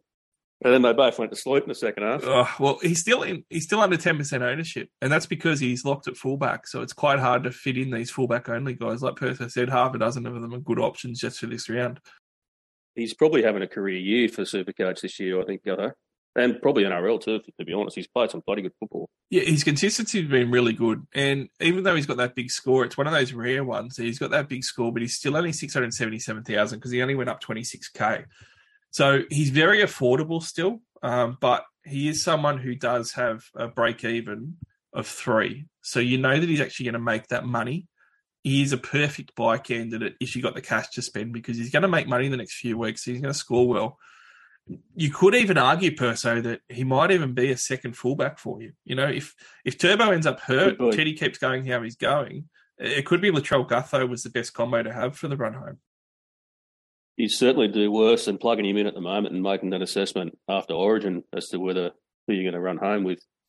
I mean, you look at Trell, but South have got two buys in the last seven rounds, so that's not overly handy when you're starting to get low on trades and in key match ups for head to head. So uh, currently, you've got Turbo at 81.6, Trell at 79.5. Oh, Garrick, but if you have him fullback, but no, I'll have Garrick fullback, Bruce Walsh at 78, and then Bula 76, Gutho 74. So that's uh, between Bula and Gutho, really, is you could easily plug one of them as your second fullback for that run home. I mean, know what Turbo and Trell's durability is like. They might be out, scratched out of the, the situation altogether by then. So you can end up running home with Bula and Gutho. He's definitely a good option. And as you said, he's not going to break the bank, good break even. Does play 19, plays next week as well, which is very important. I love the, the the next month. Like, let's talk about the next month of the draw for the Eels, but particularly for for It is nice. He's going to play Manly at CommBank Stadium in the big buy round 16, the mini big buy in round 17. He's going to play the Dolphins. Then he has round 18 off, which is fine because you've got huge cover there with the one team off in the Yeah, Eels. exactly. He plays the second big buy in round 19 with the New Zealand Warriors at CommBank Stadium. And then the Titans at CommBank Stadium after that. It is three out of the next four games at CommBank Stadium in the next five weeks, two major big buy rounds, one mini big buy round, and he's going to be goal kicking if Moses doesn't play. I am trying every single way I can to get to get Gutherson in. It would mean I have to sell Tedesco, which hurts my heart, but I highly consider it. Yeah, especially when you've held him for so long and he's finally come good. Yeah, he looks good, but it just seems like you know Gutho is going to have more in him. This, this next month of football is just sublime. That that Eels draw Yeah, it really is. for the buy rounds, you're not going to get better, and Gutherson is going to be the number one player for it. So you know, oh, I can't talk highly enough. Can you see any reason you know not to look at it per se? Perfect buy for anyone looking for a fullback over the next month, that's for sure.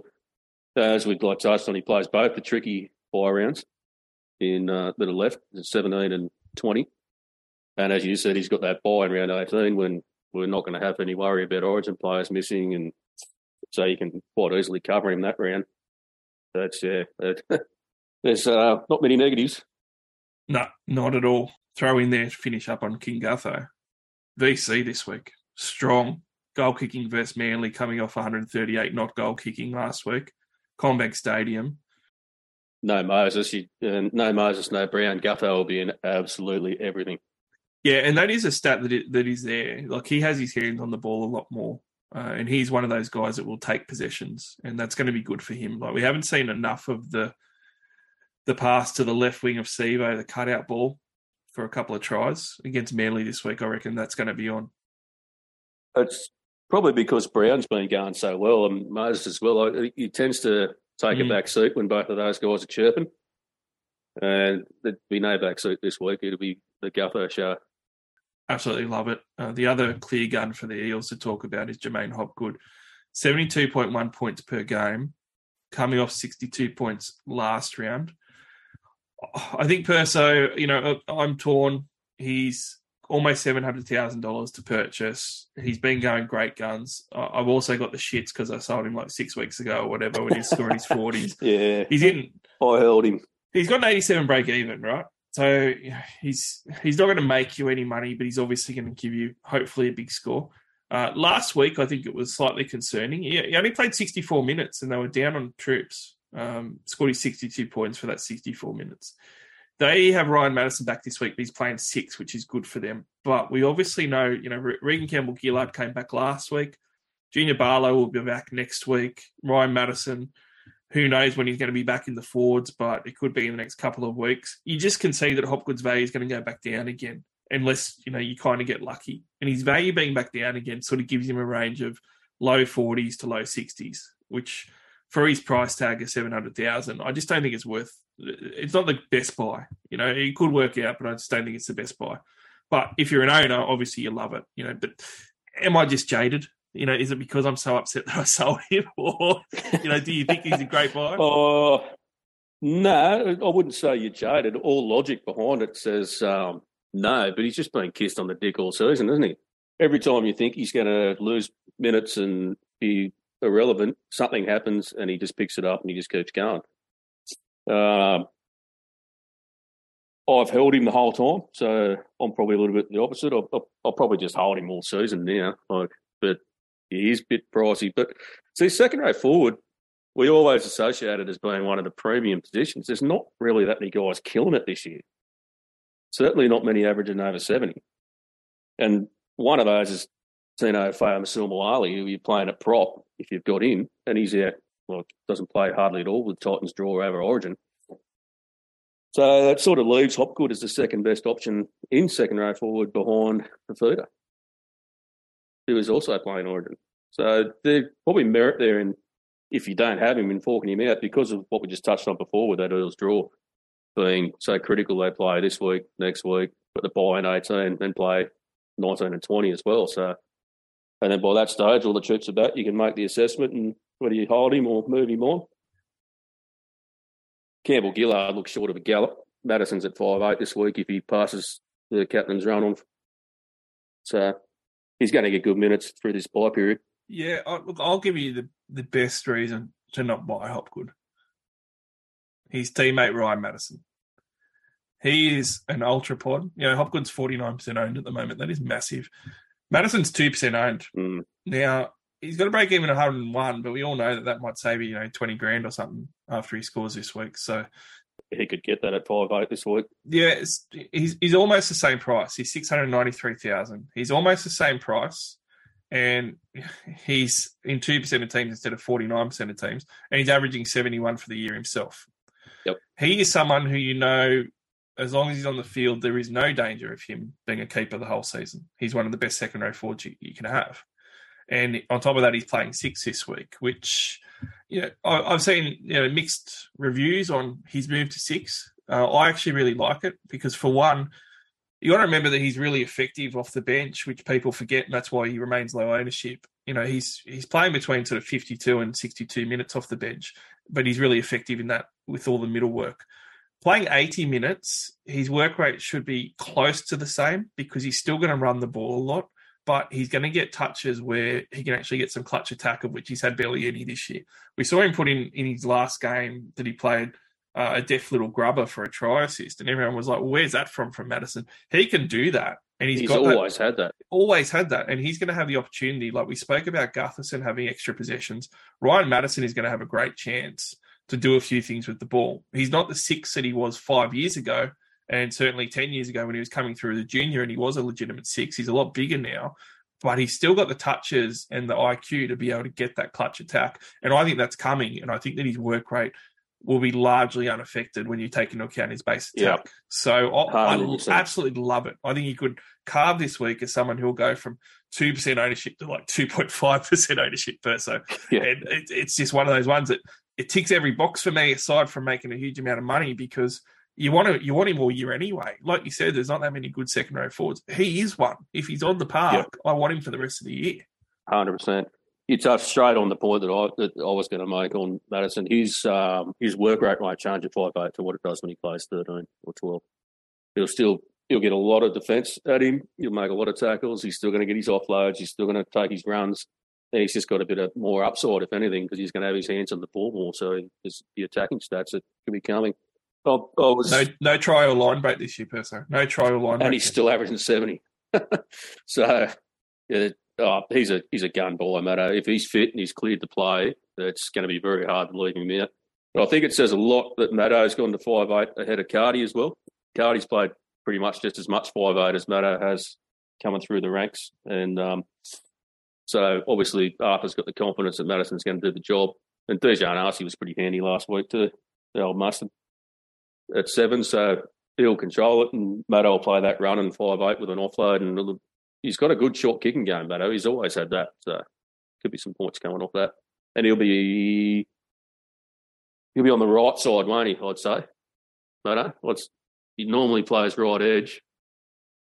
Interesting to see which way they go there. Actually, Moses and Brown out. Which one will play left and which one will play right?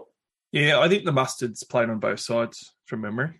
So Yeah. I think that they'll actually move him, um, which will also probably open it up well because Gutherson prefers that left hand side and Yeah, Matterson definitely. prefers the right. And you'd think that those guys would dominate the possession. If Maddo's on the left edge, could be quite juicy. Yeah, I, I, it's one of those big things as well as a strategy where getting on a week or two before everyone else is huge. And I don't think everyone else will get on him anyway. He'll be like a Gagai. He'll remain a pod forever because people won't get on him. But Matterson, oh, love it this week. One of my best trades, I reckon. And the other factor with Maddo too, because he's been out at this crucial time, everyone's sort of probably at their eels maximum. That's true as well. The way the buys Yeah. are, like it, for a lot of people to try and bring in Maddo this week, it'd probably be an eel too far. Well, I'll, I'll throw something else there too. You know, if Brown drags on, and look, he's got a few weeks and then caught again, right? Or two weeks or whatever. and we all know that could drag on again. That drags on, all of a sudden, um, you know, Matterson could end up uh, dual five eight, couldn't he? Like, when's the next update? I'm trying to think. Real 18, 19, somewhere around there. Yeah, so like, you know, it's one of those things where it isn't a clear cut standard by Super Coach. So he might only play a couple of games at six, but if we have Brown ruled out for three months or something, and we know that, they'll say that he's a clear cut six, and they'll give him Yeah. dual eligibility. So you're talking about who your second six is going to be. You could be moving Ryan Matterson there. Exactly. he's just got everything going for him at the moment, Maddo. Aside from that calf, which could reoccur, that's your risk. But you know, it's a small risk compared to all the upside. Maika Sivo, Perso, can I just tell you, he has not scored below sixties plus from for it's been two out of the last nine games. You know, we all worry about his four with his twenty-one base, which is as bad as what Dom Young's is. It doesn't matter. he just scores tries. Uh, he's hanging foul on a 60.6 average. He's thereabouts. We know he's got the big ones, 124 versus the Titans only a month ago, mate. Like I just I love some Maika. Well, I was about to say, we all know your love affair with Maika. And when he's got a run of games at Bankwest, it's pretty easy to understand why. He just cannot not score there. Three out of the next four at Bankwest. It- That's right. It's just well, three the next four at CommBank. And uh it's Yeah, sorry, CommBank. yeah, wrong banks. Whoops. It's it's also like I was absolutely spewing on the weekend because he got dudded by that stupid obstruction call, and that was another thirty-eight points with the tackle bus and the line break and the try and everything. He was going to a ton on the weekend. You know, It was a howler. He's he scored very consistently, even though he's needed tries to get to his sixties. Very, very consistent. Sixty-four percent of the time in the season, he's gone sixty plus. plus, and you know that includes three out of his first five games where he's playing poorly when he started the season. It's uh, it's just crazy how much sixty plus he's going. He's more like seventy-five percent at the moment, going sixty plus, and that's probably going to stick for the season. He's bang on six hundred thousand dollars. Uh, and he's playing this Manly side where he could go for a triple and go for 100 plus. If you're looking at absolutely like really sneaky VC options per se because they're super easy to loop, if you want to go for a, a high risk one that might bum out but high reward, Maika Sivo with a triple against the Titans with 124 points only in round 10. could easily see it happening again, and then boom, that's a real loopable score this week. So uh, I think you could do a lot worse. But the other guy that's under the radar a little bit, Penisini, owned by hardly anyone. He's different to Maika. Uh, he doesn't have those big ones in him, but he's quietly solid with no low scores, isn't he? Like He's been been very basic this year, hasn't he? huge base at 35, and his base pace attack gives him a floor of 51, and he's only 577,000 with a 50s BE, so he's bottomed out. Uh, the last three weeks, he's gone 72, 62, and 66. So, I mean, if you want someone with a higher floor perso that's got a good run from here on out and a good buy cover, you could leave him in there. He's one of those guys that you could just leave as your six centre wing, and uh, he's going to be super low ownership as well. Yeah, hundred percent. It's it's all that team dependent how you've built your centre wing, I suppose, at the moment. Both of those guys you could easily plug in, like we've said with a few of the other ones on the pod so far, is your, your sort of fifth, sixth guy going to do a job for you on the run home, never going to score badly for you, jack some attacking stats here and there. The Eels draw, like we keep banging on about it over the next month, is that's pretty juicy, really. they play three of the next four games at home. The, the away game in round 17 is against a depleted Dolphins who are starting to get some troops back. I think Kaufusi and uh, Evan O'Sullivan might be back by then. Maybe looking to bounce back, but still, I mean, they've shown that they can be leaky at times. Uh, yeah. And he, it's just pretty much pick your poison, really. It's going to come down to how many eels you've got. Because if you got any more than five, I think you might be in trouble in round 18, which should be a, an easy round. Yeah, that's that's true as well. Um, so you definitely got to count your eels. You can't get all of them, but geez, they look good at the moment. Manly don't look very good, but you know Reuben Garrick is the gun to talk about. He's obviously just gone ballistic. Uh, it's meant that he's gone back to being a bit more expensive per so. Uh, he's, Yeah. he's Top averaging, top averaging player available this weekend, Reuben Garrick, uh, behind the game. 169 point score will do that for you. he's shot up to 78 points a game. I think he was about 70 points per game before this last round. He's got those in him, but doesn't he? Yeah, he does. You just you wouldn't think that he would have had it at centre. Like, do you think that it's turned No. around for him? Because I mean, the next three weeks for Manly, you know, he's got the next two weeks away. First of all, around sixteen and seventeen with the big buy and mini mini big buy round. Parramatta away, Melbourne away. Now that doesn't look good for him. Doesn't read And, well. you know, but last week didn't look good for him with a few different things, and he still scored 169. So I'm really torn because he's gone from 700,000 to 790,000 almost, almost, you know, 90K up this week on what you could have bought him last week. Very expensive, but like you said, he is the best averaging player this year. You know, do, is it one of those things where you zag this one and go, look, he's highly owned. He's just come off this and it, the draw doesn't look good. He doesn't even play the round 19 by Turbo and DC. Which games are they going to be there for? You know, or do you just have to bite the bullet and go, I'm just, I need to have this guy for the whole year? Oh, I think if you got him, you definitely need to have him for the whole year. But he's going to have down weeks. Yeah, that's a lot of money to fork out now, isn't it? Really. Um, if you didn't have him, I think you'd probably just be praying this week with no turbo, no DCE.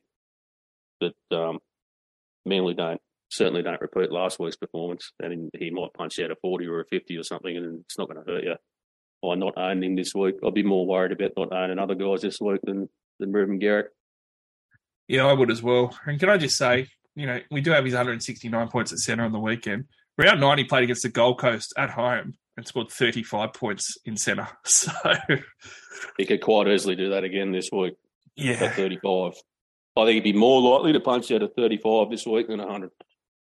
I'm going to completely absolve myself from this conversation and not give any advice on it. That's what I'm going to do because I just miss that 169 myself anyway and just, you know, just go with your gut, everybody. And I don't want to be responsible for what your gut says on this one. Olakau'atu, I, you know, what, six weeks ago said he was a certainty for Origin. I was looking for him if he wasn't and, you know, keen to buy him for the first buy. Hmm. He's Fell gone off straight off a cliff to the point that a month ago I said, I don't even want to look at him anymore. You know, there's too many low scores. He had a, a three game run between 11 and 13 where he went 54, 34, and 46.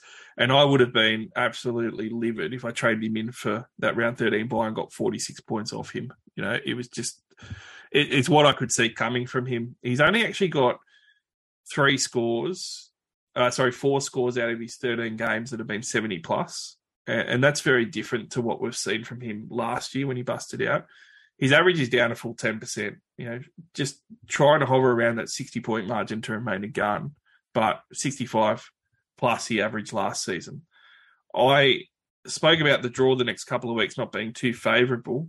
Uh, normally, the Eels do give up some points to some opposing forwards, but I just can't get around Olakau'atu at the moment. The only thing that I think that he's got going for him, Perso, is that at 530 odd thousand, he's actually a really cheap second round forward option when you might need some the next couple of weeks to plug and play, especially in round 17 as well, when we've got a few out.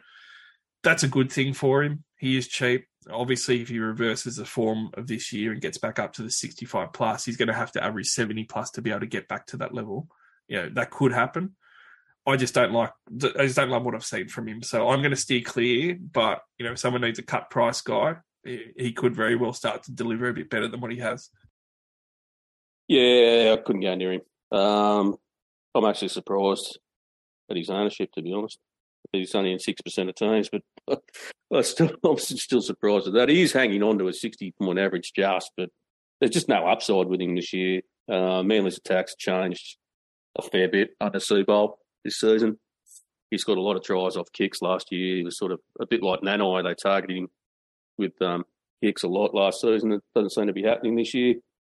He's just got too many 30s and 40s in him to warrant sort of bring it in, really. I mean, he could plug a hole if you need numbers in these tighter rounds, and you, you could do worse getting stuck with players at the end of the season as your sixth second row forward. But yeah, there's just um, too many better options at second row for me. His base at 43 is is average for an edge back rower, but his base attack's gone yep. down too much. Tw- 12 points mm-hmm. a game for his TBs and offloads. It's not enough for someone like him. He's, he's got to have more than that. His offload sort of disappeared. He offloaded a lot more last season. Whether that's a, a coaching tactic or it's just a defensive effort by opposing coaches to sort of wrap him up because he was he was getting quite a few offloads away last year. So let's move along to your Tigers versus Storm, the second last game. So certainly the Tigers have got a couple of guns, which you know I remember doing the preseason podcast with you. They had none. We had, had nothing, none. did we? So you've improved. couldn't find couldn't find a gun. I think it was a point where you, you you try to find an extra leg for Luke Brooks to fucking have some kind of gun there. Well, you got two. You got two this barren. round. Okay. Jahream Bula, the dream, 76 points a game. The guy that's going to be talked about by me at the end of the year is the one that I missed out on that cost me my season. He's killing it. Fullback only. Tigers versus Melbourne, but he's playing at home, and obviously the Melbourne don't have Melbourne Storm don't have their star origin players. So you know, he's killing it at the moment. 76 point average. He's 691,000. And I think one of the things is like he's just gone up 121k this year. Like I didn't know uh, this week, sorry, I didn't know last week whether he was still going to be a buy, even though he had a lowish break even. He's still got up 120k in a week, and he's got to break even at 20. You know, he's the way he's going. I, I, can't bet against him, which I said maybe last week. There's no way I'll bet against him at the moment. He's gone 124, 111, and 95 his last three weeks. His first three week average per so was in the low 50s. And you fast forward, and all of a sudden, his last three week average, when he's had some hard opposition there as well, he's just absolutely brained it. And he's gone 110 points per game in the last three weeks. Oh, it's outstanding from, from young Bula. And he's been in everything. He's got a high work rate. He's got a good base attack. He's got the clutch attack in him. He's got the full kit. If you own him, I think that he does become a VC option this week if you don't own him for this game, are you going to bite the bullet and say that you can bring him in and he is a buy over some of these more fancy fullbacks like a Drinkwater and Edwards, a Gutho? It's a tough call, isn't it, to say that you'd buy um, at this point at six ninety one k that you'd buy Bula over. You couldn't buy him over Gutho. Gutho's the number one for mine this week if you don't own him. Um, you could even argue you could probably pick up Will Kennedy ahead of Bula as well if you're looking for that sort of buy coverage sort of uh, fullback. But I was lucky enough. I didn't. Like he always looked like was going to be a half decent cow, but just being fullback only at the time, I had no room for him. And then Latrell got injured, so I missed out on his 124. But then I picked him up when Latrell was out for his last two scores, and I DC'd him the last two weeks, which I didn't look with a 111 and a 95, but he's in everything. His work rate is like phenomenal. He's got a high base. He just seems to be getting better and better every week. So I mean, if you want to pay six ninety k for him, go for your life and bring him in. I think you're probably still going to make more money too. But um, I if it depends, totally depends on what your fullbacks are already. If it, you didn't have Gutho, I'd be bringing Gutho in ahead of Bula. But for me, that's the perfect combination. Those two at the moment. It is a really good combo at the moment, and it, he does have the round seventeen buy, so you got to be really careful because he is one of those three Mm. teams. So you know, certainly can't have too many Tigers. Yeah, if you've got four Sharks and you've got him and Bateman and then like Preston or something like that, you might be a bit of Barney next week. Yeah, but the, the positive is the two big buy rounds being this week and also round nineteen. He's the Tigers going to play both of them, so you're going to have Bula for that round nineteen game versus Sharks as well, and that happens to be a home game at Campbelltown Stadium as well for the uh, the Tigers. So buy cover for the big ones, it's good. Be careful next week. Um, John Bateman, you mentioned, and here's the other gun for this week for the Tigers. He started going really well the last few weeks. 88, Yeah, once he's yeah, got through- 88, 102, and 68. Uh, it's been really good. I actually decided to buy, buy Nikora over him because I looked ahead and said, I'm going to have, I'm not going to be able to get Nikora and Bateman because of the amount of players I'm going to have out in round 17. And I chose Nikora over him because I was uh, more comfortable running with him for the rest of the season. Uh, but one of the interesting things for Bateman is that the last couple of weeks Perso he's obviously named to start on an edge like normal, but he's actually been in the middle. Yeah, he's um he's slotted and playing a lot through the middle as well. Mean, Bateman just does what Bateman does, doesn't he? He's a very unique sort of player. Definitely since since his match fitness, like he had no off season at all. He was stuck in the UK. He didn't play till round three. And they sort of eased him back in, but yeah, sort of over the last month, he's just he's looked better to, on the eye test. He looks fit. He's getting involved. He's a pretty good option, I reckon. in fairness, he's a guy that never looks fit, even when he is. So there's that. But in the last Yeah. two weeks, he has gone 63 and 64 in raw base. So it has made a massive difference, not just his fitness, but him being in the middle as, as well as some edge minutes.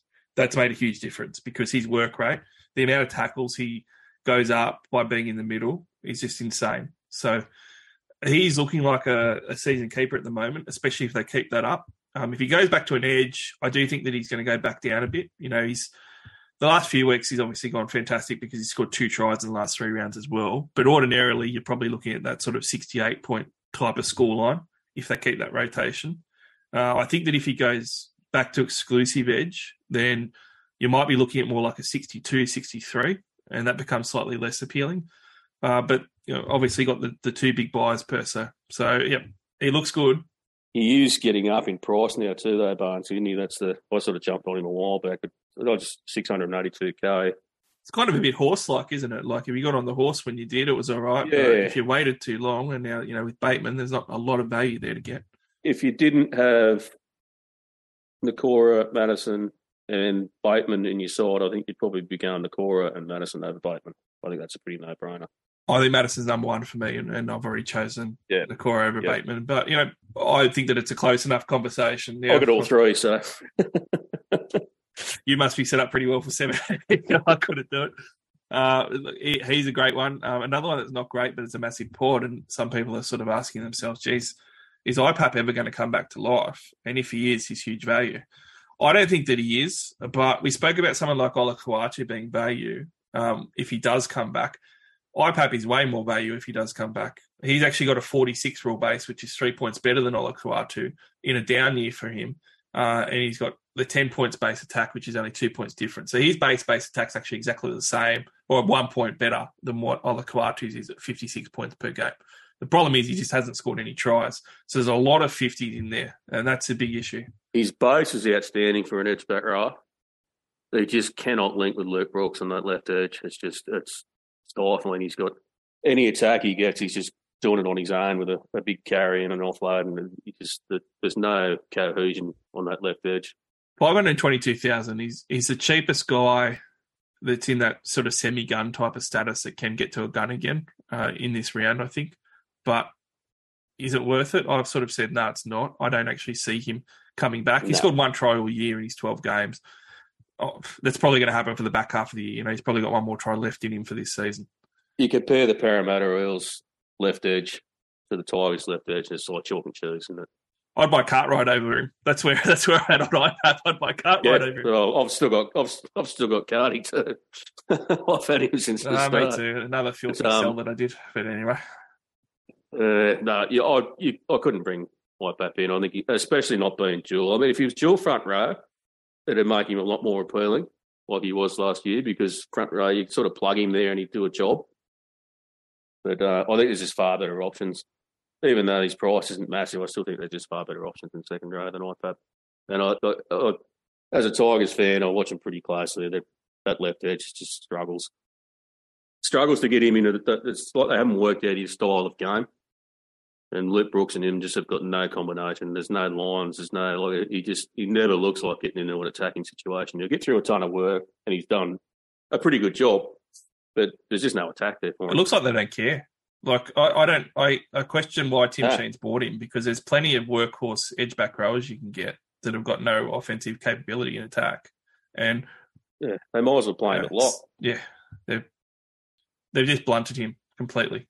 Um, and I don't. That that just seems Yep. to be the role that 100%. they want him to play. Which, I again, I question why they bothered to buy someone like him that's a really dynamic edge back row with the attack. Uh, he's doing a good job defensively. Or it's yeah, it's there's so much more upside to IPAP, and they're just not using it. I think a lot of that's got to do with Luke Brooks. Yep.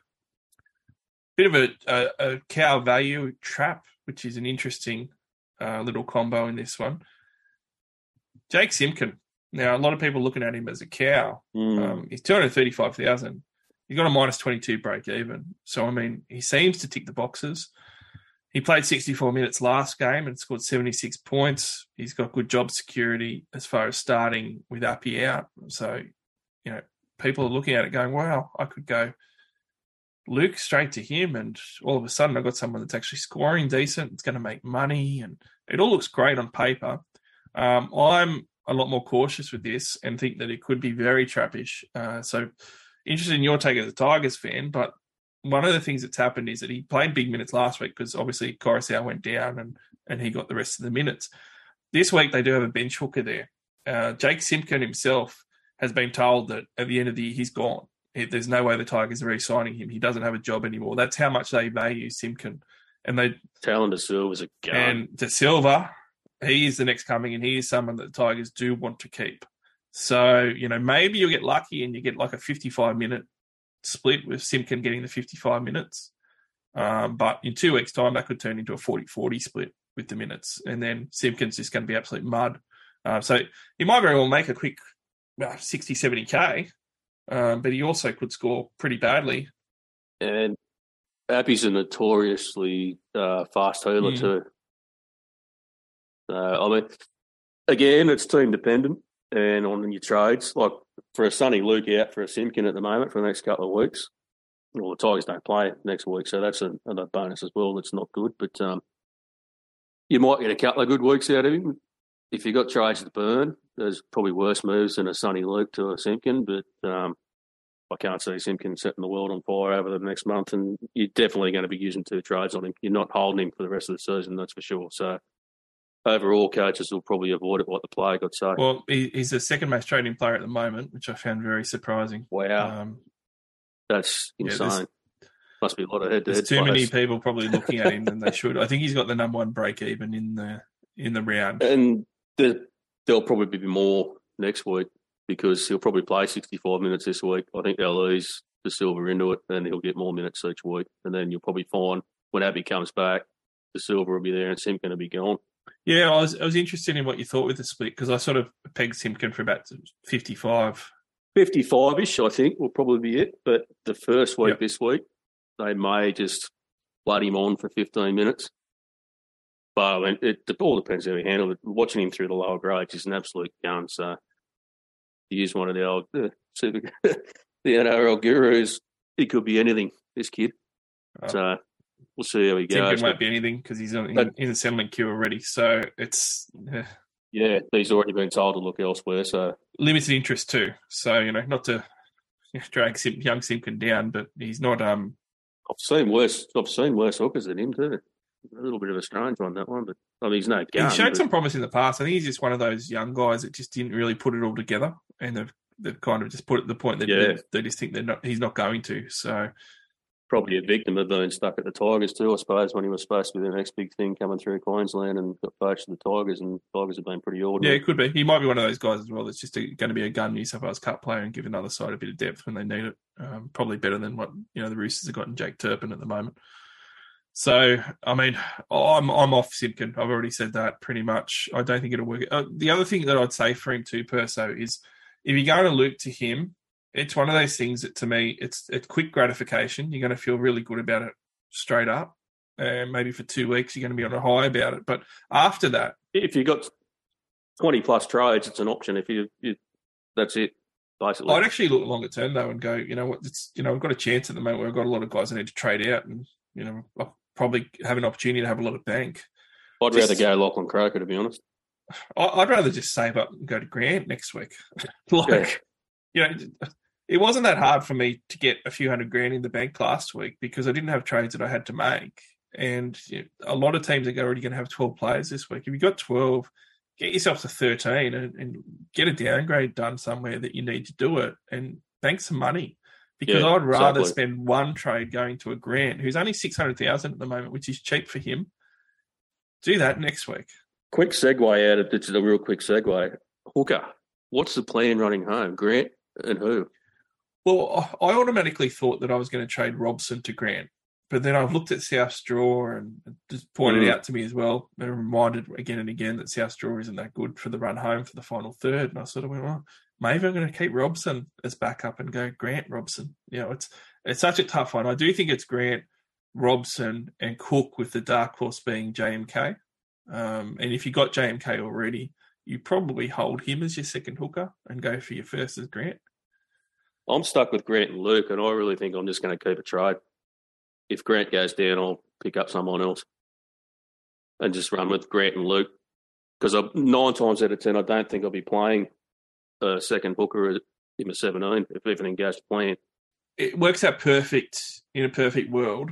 I think that the problem that coaches will run up And on, I'll get, I'll lose two halfbacks and I'll be fine.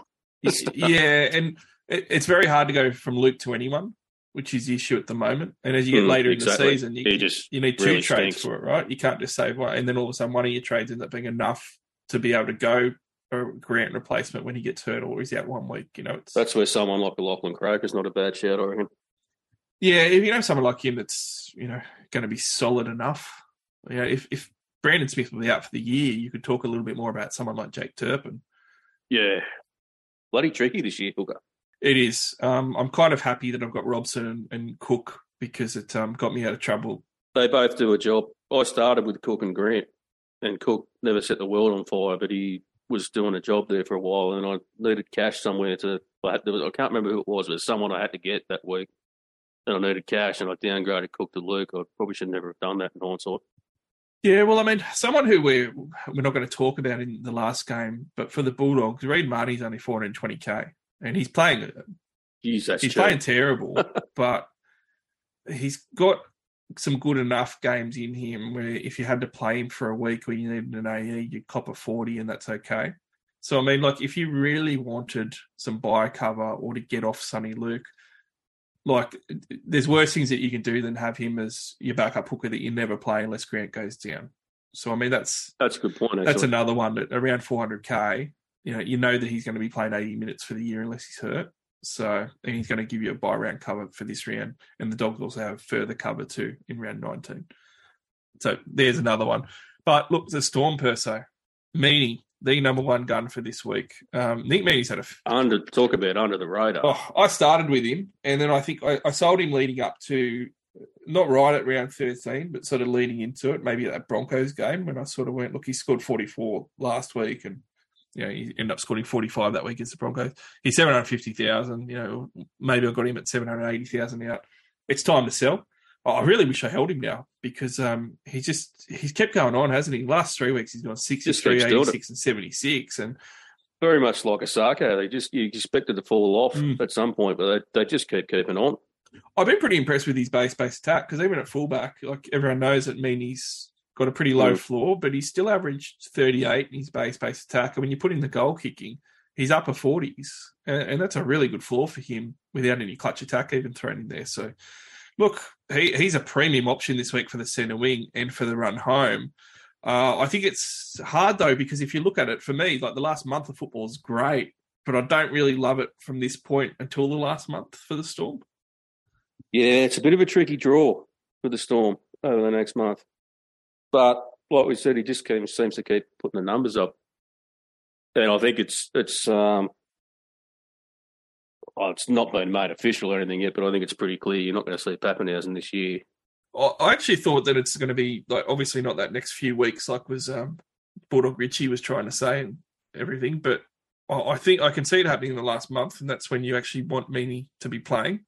So I think that's what's tricky about it because mean, you could argue that Meaney on the wing versus you know the, the Raiders, the Dragons, and the Titans throughout the last four, you know, is still going to be okay. I think when Bap does come back, it'll be he'll be playing that role he played off the bench when he first broke in. Yeah, yeah. I don't, I don't think they'll rush him in if he comes back this year. Like he's such a crucial part of that side. Like if he's not, that was and it was such a horrendous injury. Like it, they won't play him until he's hundred percent, and then I think they'll they'll. He's always like that um, sort of player on the bench, hasn't he? Bellamy, he had Papenhuyzen and Hynes that sort of come on and float around, play anywhere. I think they're losing back. It just keeps, yeah, every time you hear with Papenhuyzen, it was firstly it was six weeks and eight weeks, and now we're looking at round 16. He's still nowhere near coming back. I mean, Meaney's at 73 points a game. He's in 13% of teams, and it doesn't look like it's right. He's been playing good footy. Yeah, he has. It doesn't look like his ownership will rise too much. Like maybe he'll get sort of that 16% mark, 17% mark, but he's not going to go up too much. Do you see him as a top four, top five centre wing for the year for the run home? Uh, yeah, yeah, I'll do as long as Papenhuyzen doesn't come in and go back to play number one, and and uh, Mooney goes to the wing. I think he's um, certainly looking like top four, isn't he? I mean, it's you got uh, who missed the bus this week and's been dropped. There's no oh, he mightn't come back into that sort if, uh, if so sort of centre wing. You look at it, Garrick, Sarko, Mooney, and um. They're the top four at the moment. Yeah, it's pretty tight because I mean, like Marzhew's an interesting one. We didn't talk about him in the Knights, but I I'm actually against selling him because I just think that his fours, his bad games are, are still good, and the Knights draw, like we mentioned at the time, was was pretty decent. And I, I sort of see him going straight back in the team last week. Like I actually found it a bit silly that if that if that's He's his first solid defence or this week. something, then you know dropping him for a game seems pretty extreme. Like normally that's sort of a team. It's his second. He did it earlier in the Oh, year. did he? He got dropped. Yeah, he got. He was supposed to be in the round one sort. Can, can we get one of the listeners to maybe send him an iPhone charger or something, an, an old school alarm clock? He was for all money. He was getting picked in the round one. Even Barry too. He said it, and then he missed. It was the same thing. Missed the bloody bus or whatever it was. I missed a training session, and so it took him a couple of rounds to get into the side. And then he's killed it since he got back in. They still have the alarm services like in Seinfeld, where someone calls you, you don't miss your race. Uh, Uh, it can, how, uh, the mind boggles, doesn't it? How do you get to be a, an NRL player in 2023 and you're still missing buses like dinkum? on the pod front, Jahrome Hughes, we're talking about yeah, troubles at halfback. Mm, interesting. Gone up 37k up to 590,000, still cheap. Um, break even to 32 now, 3% of teams. 119 he threw up on the weekend. So he's gone well below expectations this year. Hasn't even been a gun until last week. Last week's score got him above 60 points a game. Before that, he was sub 60. Uh, 119, I have to say, there's two ways to look at it for me personally. One is, geez, he might be firing again, might have some confidence from that. He can come into this week and carve the Tigers a little bit, has Manly the week after. Looks pretty good for Jahrome Hughes to start to get his season average back up. Or the other thing you could say is that was such an anomaly against the Sharks that they were so terrible. And, you know, no one ever thought it was going to be 54 to 10. That's not going to happen again all year. And he just was, a, you know, his score was a result of that being such a crazy game. I don't know what to make of Jahrome Hughes this year. Um, for that reason, I'm I've obviously chosen that I'd rather just cop an AE if everyone's out next week. Um, but how are you seeing Jahrome Hughes for this week as a buy for someone's halfback? Hard pass for me, Barnesy. Um, he's not terrible by any stretch of the imagination, but um, he just, yeah, that 119 was in an absolute storm masterclass last week. And to be honest, it's he's had two decent scores all season. Uh, halfback, there's just better options, mate. If he was a dual five eight, you might tinker with it.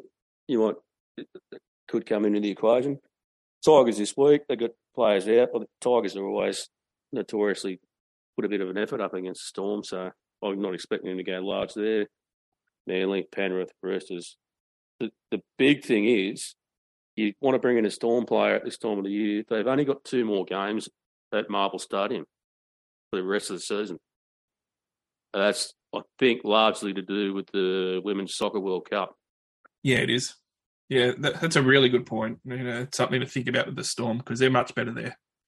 Oh, 100%. If, if the Storm had sort of four out of their last six games at home or something, you could probably sort of contemplate bringing in Hughes at the moment. Doesn't play around 19 either, so it's only this. Like, uh, yeah, I, I, I've seen a fair few people getting a little bit excited about Hughes because his the last month has been decent, but for me, I think he's probably a bit trappish. His last month has been good, but it's it's a strange one too because he's 28. This should be his prime, but he's actually regressed. It's like he he sort of came through late. Hasn't been his best year, has it? No, um, and he's like 2021 was the outlier year, but that was a 73 point average, and then he went down to Oh, 69, was- and and now 61. And he was still good last year. Yeah, it's it, if this is the start of a regression, it is a bit of a weird one because he should be primed. But that does happen with some guys that when they start to get to sort of 29, edging to 30, then they they do start to regress. Um, a lot of the I time, I think he's suffering suffering from a major change in that forward pack. People underestimate how much of a loss the Bromwich brothers and Kaufusi was from that Storm pack. I think he had a pretty good relationship with some of them as well, which can help too. Definitely. Meaney is a vice captain in this one. You know, how confident are your Tigers at home? Do you think that, you know, someone like Meaney can go big enough? Do you think if the Storm get over the top, or you're pretty confident the Tigers are going to keep them at bay a little bit? Uh, I don't think Mooney goes big enough, does he, to be a VC? He just keeps punching out 80s, good scores. So I, I'd be more inclined to VC Bula over Mooney in that game, even if the Tigers get beat. Yeah, I would too. Um, the Storm um, travelling with their stars out um, could be an interesting one for the Tigers to try and spring a bit of an upset, I think. So I don't know which way this game will go. Even though the Tiger, oh, the Tigers halves, you, you've seen that? Stafford Tower at five eight, Wakeham at halfback. Yeah, maybe not an upset.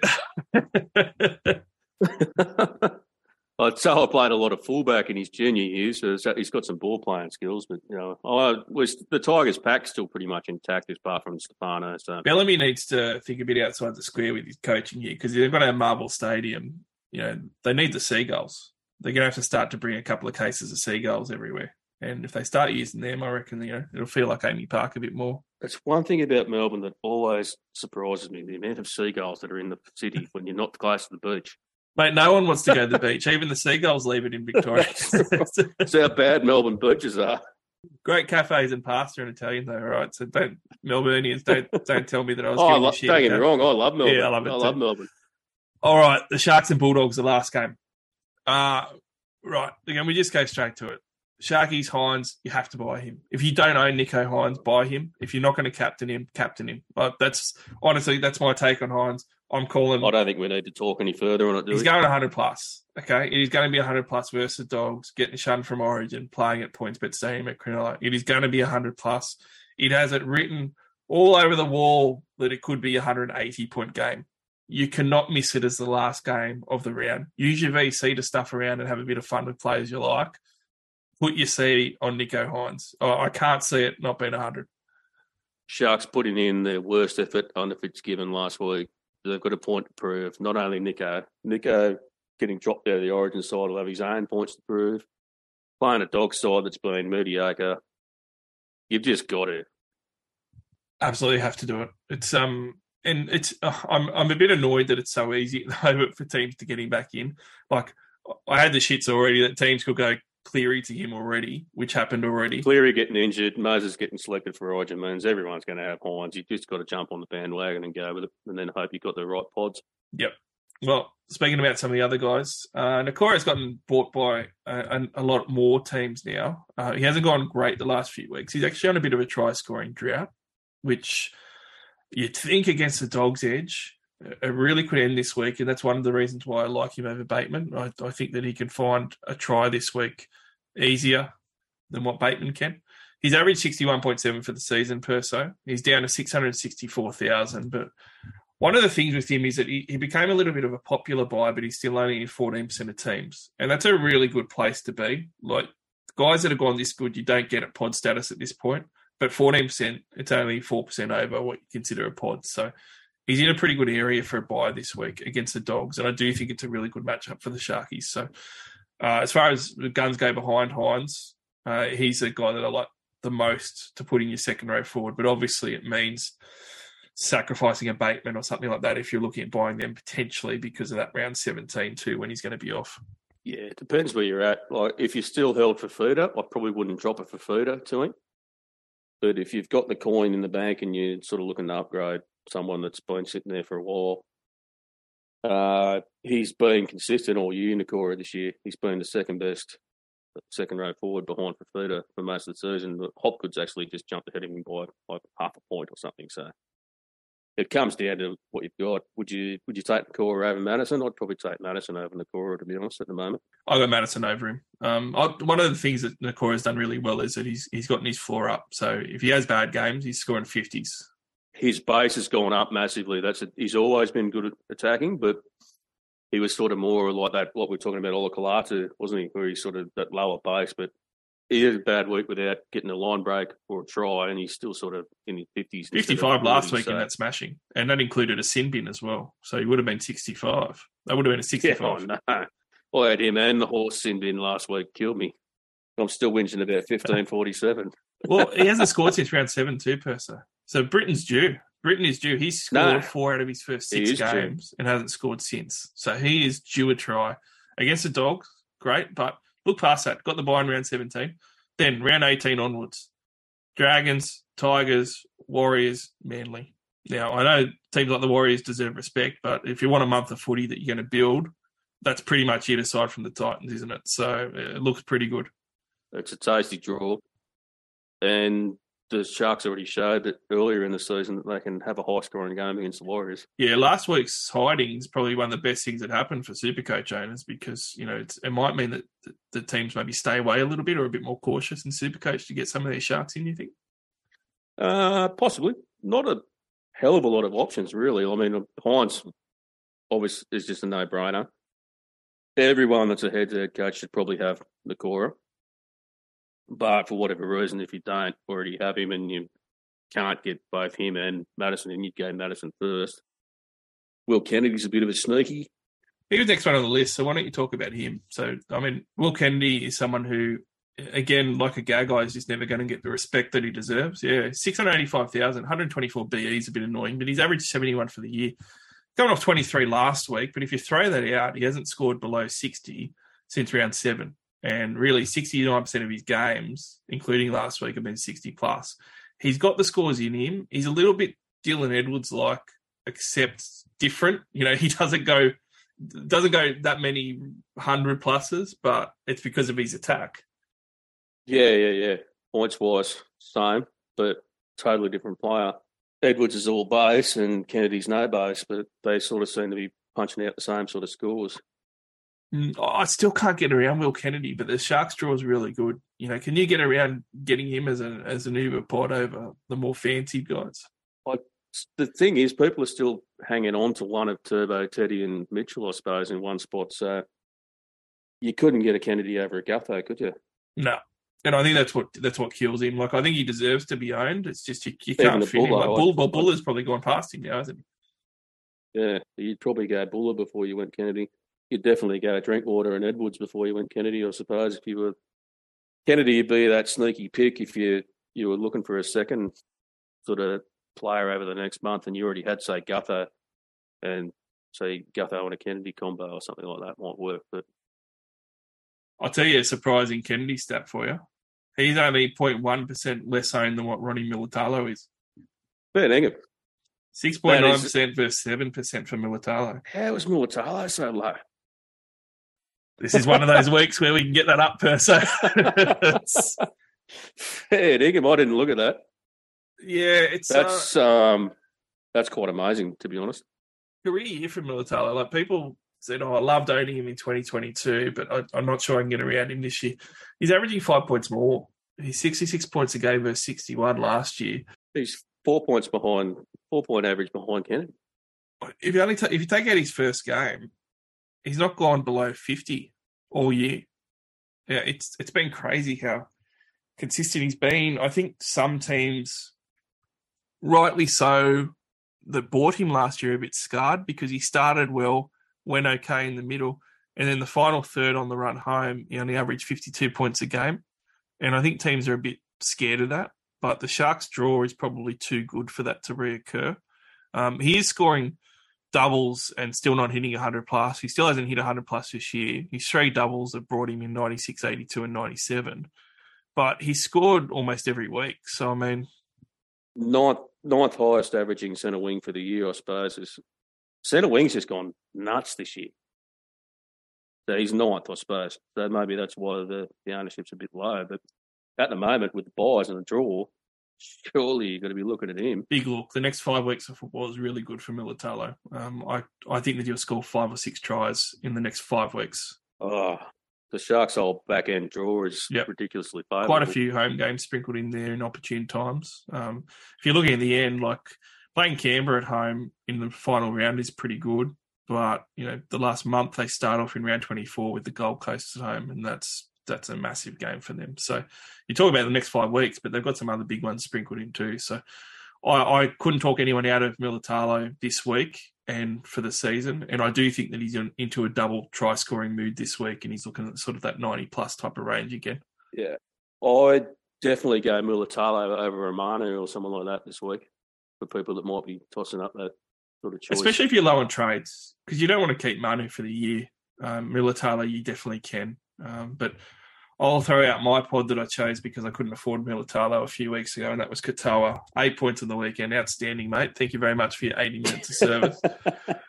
your namesake Katoa got an eye laceration in like the 12th minute and outscored him. Yeah, So That's how good he went. It wasn't a good weekend for the Polynesian Smiths, was it?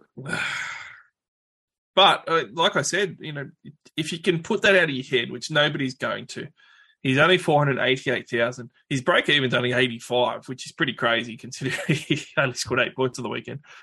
But the week before, he did sixty-seven without a try, um, and he does have these games where when he does score a try, like round eleven versus Manly, he scored this try where he got like four tackle breaks in the one line break, and you know it was like a forty-five point run. He just he has that in him, and that was a one try game that he scored eighty eight points in.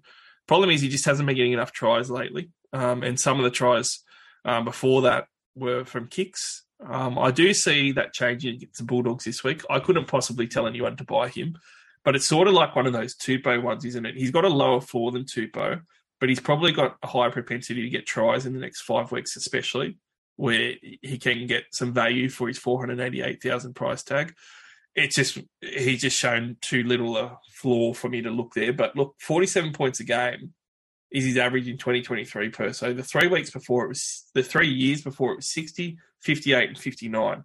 He's been solid as a bank for between 58 and 60. And every year to get there, he goes on these shit runs and then has to go on a run of averaging 70 plus. So, you know, it's, there's enough data there to say he's going to average 70 plus maybe from this point onwards. Quite possibly. That's the, the, the balls to the wall pod, isn't it? Banking Yeah, or just or, or just the no money and no one will give me a loan pod. You know, like it's just four hundred eighty-eight thousand. It's all I can do. It's all I can do. Well, that's it. If you you can't, look, he falls in the same category as Sivo, doesn't he? And he's a lot cheaper. Yeah, he does. He just doesn't get the, the bulk of the tries. That's for Ronnie. So that's probably the big key difference. But he's like a, a lightsaber. So uh, Katoa spent a bit of time on that left edge too when he was going well. Then he went switch to the right, and Ronnie went to the left. So I, I do think the left shark, the left edge, is better for wingers. The right edge is better for um, back rowers. I agree. Couldn't go there, but I've gone there. So let's cross our fingers. Um, Bulldogs, few options there. Not a lot of options, is there? Really? It's it's hard. Like when you're looking at their their top two guys that are guns. Uh, I own Burton. He's starting to go on that bit of a run at the moment, isn't he, Birdo? Oh, I really liked owning him per se. Like the first the first few weeks, it was like, oh, geez. The first couple of weeks, really, it was only the first two weeks. It was like, oh, I'm a bit worried about this now. It wasn't like I've said plenty of times. It wasn't worth me trading him, and I've just kept him. And he's now got a three round average of 84 and a five round average of 81, and he's actually been going really well. Like since round eight, he's only got one bad game, and it was a 39. I think the goal kicking, you know, really gave him a good floor. He did this last year as well. Started off really slow and then finished with a flurry, and that's why he sort of sucked in a lot of people at the start of the year Mm. because he had a great post origin average. And I can see no reason why he's not going to continue to score pretty well actually from here on out. I think he's been getting better week by week. And you know, at- the moment, um, I can see him doing pretty well right now as someone who's very low owned. And he's halfback five eight dual, which I find really handy because you know, if he wasn't on the bye next week, I could actually sell Moses and just put him at halfback. But I'd I'd take Burton over Hughes. yeah, definitely. Oh, I like that a lot better too. That goal kicking floor uh, really helps him. He hasn't got a hundred plus score yet this year, and he'll probably get one. He doesn't have those massive ones in him. I will say the last time he played the Sharks in round eight, the Sharks were traveling a hell of a lot better, and he scored seventy eight points in that game. Still, he seems to just get to the seventies every week. It doesn't matter who he plays. From that point, 78, 39, 79, 76, 96, 64, 91. It's as consistent as it gets, isn't it, without being having an explosive score. But look, as a second five eight, you do a lot worse than Birdo. Yeah, and I like the flexibility. You know, round twenty three byes a bit annoying, but the last month he's a massive hand grenade, and no one's going to own him. And he's got Newcastle Raiders, Manly, and the Titans. Nothing to play for. And Kikau's going to come back soon. That's the other thing as well. That'll massively help him with attack. No disrespect to um, the guys who've been filling in on Kikau's edge, but Kikau's probably one of the best left edge hole running forwards in the comp. Yeah, and all of a sudden you have say Dylan Brown is ruled out for the year. You know, it's a possible outcome if that happens. Obviously, it's Munster, and then you can pick whoever. Like Matt Burton can easily be your second six, and also provide the dual cover if we have multiple halfbacks go down with injuries. You know, it's you could do worse. The problem is that it's seven hundred thousand. That's a big kicker. You know, six hundred thousand is fine, but he's made like a hundred grand on his over a hundred grand on his starting price tag. That's the big problem for him now with that price. If you were still holding on to Dylan Brown, it's an easy trade though, That's true as well, yeah. And you free up over a hundred thousand. because Brown was at, well, he's what eight hundred grand or something. So, I honestly, my gut feel is you won't see much more of Brown this season. These things just tend to drag I, on. I think so as well. Uh, I'm not going to I'm not going to speculate either way of how the result will go, but I just have it'll just drag on. I think. Preston's the other guy uh, I've held on to, which is great. He is now scoring 62 points a game. He went 90 on the weekend. Yep. And having a look at his last five, he's averaged 70 points a game, where he's got 86, 50, 62, 60, and 90. And he looks so much more comfortable. And He's such a footballer, Preston. Oh, a 58 raw base on the weekend as an edge. And you know, three weeks ago, it was 60 raw base on the edge. His raw base of 48 for the year. Like I told you the other day, I went to that Roosters game at Gosford Mm. The other week, and he actually defends in the middle more because they've been so light on numbers. Like he, he swaps into the middle a fair bit and defends, which helps his points, and then runs on the edge. He, he's just such a footballer. He's only going to get better and better. Um, if you held him, like he's one of the ones I wish I did hold and not sell, but I did sell. I couldn't buy him back. Yeah, he's just out of that price range, isn't he? If he was 500 instead of 600, I think it'd be a lot easier and you could just have him as a rotation for the run home. That's why his base is so high as an edge forward because he he spends a lot of time defending in the middle because they've had so many guys out. Yeah. He just gets in there and gets amongst everything. He's just a weapon. He's looked pretty close to scoring tries the last month and hasn't got any. So, you know, that is something where he can do it. And I think we could get some more of that in the second half of the season. But yeah, I- Oh, he's a, he's a great line runner. Uh, He's definitely got more. There's a lot of upside to Preston.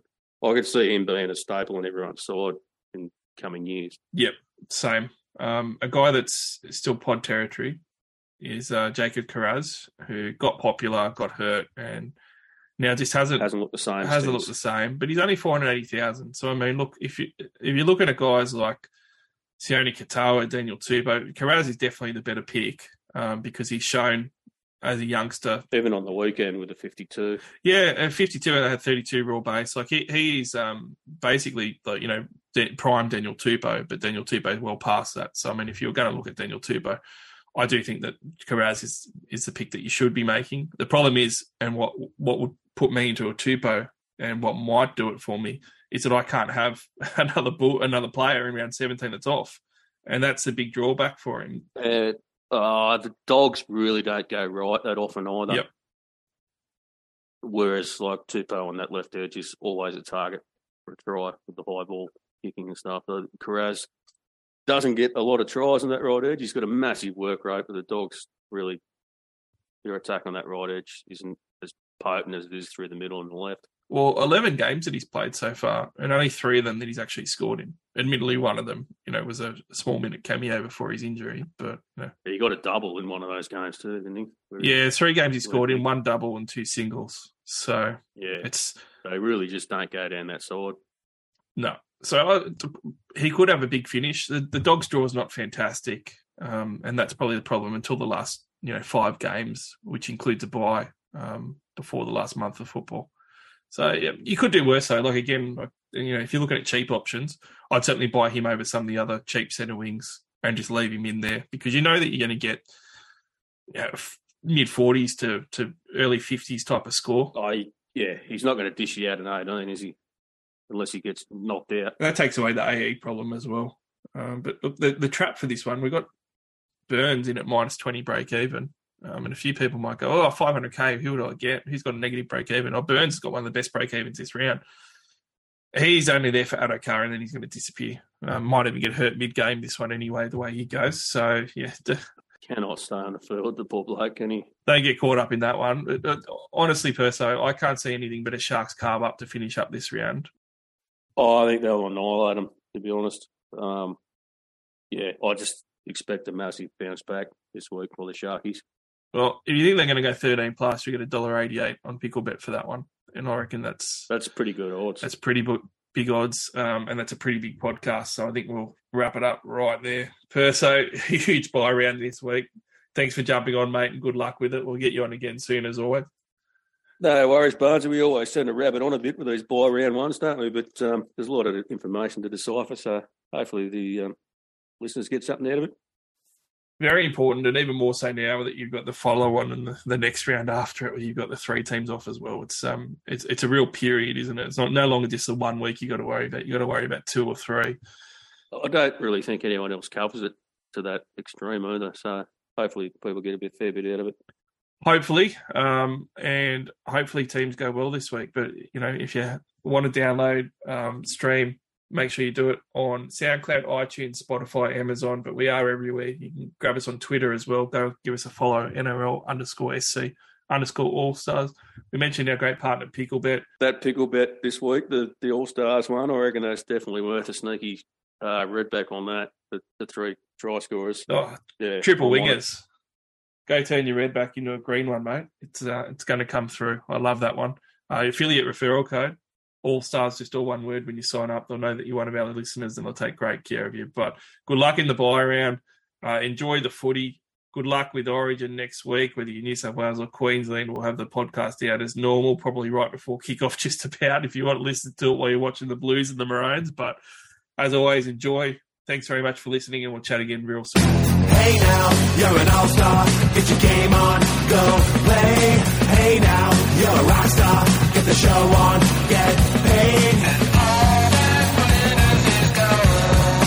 only shooting stars break the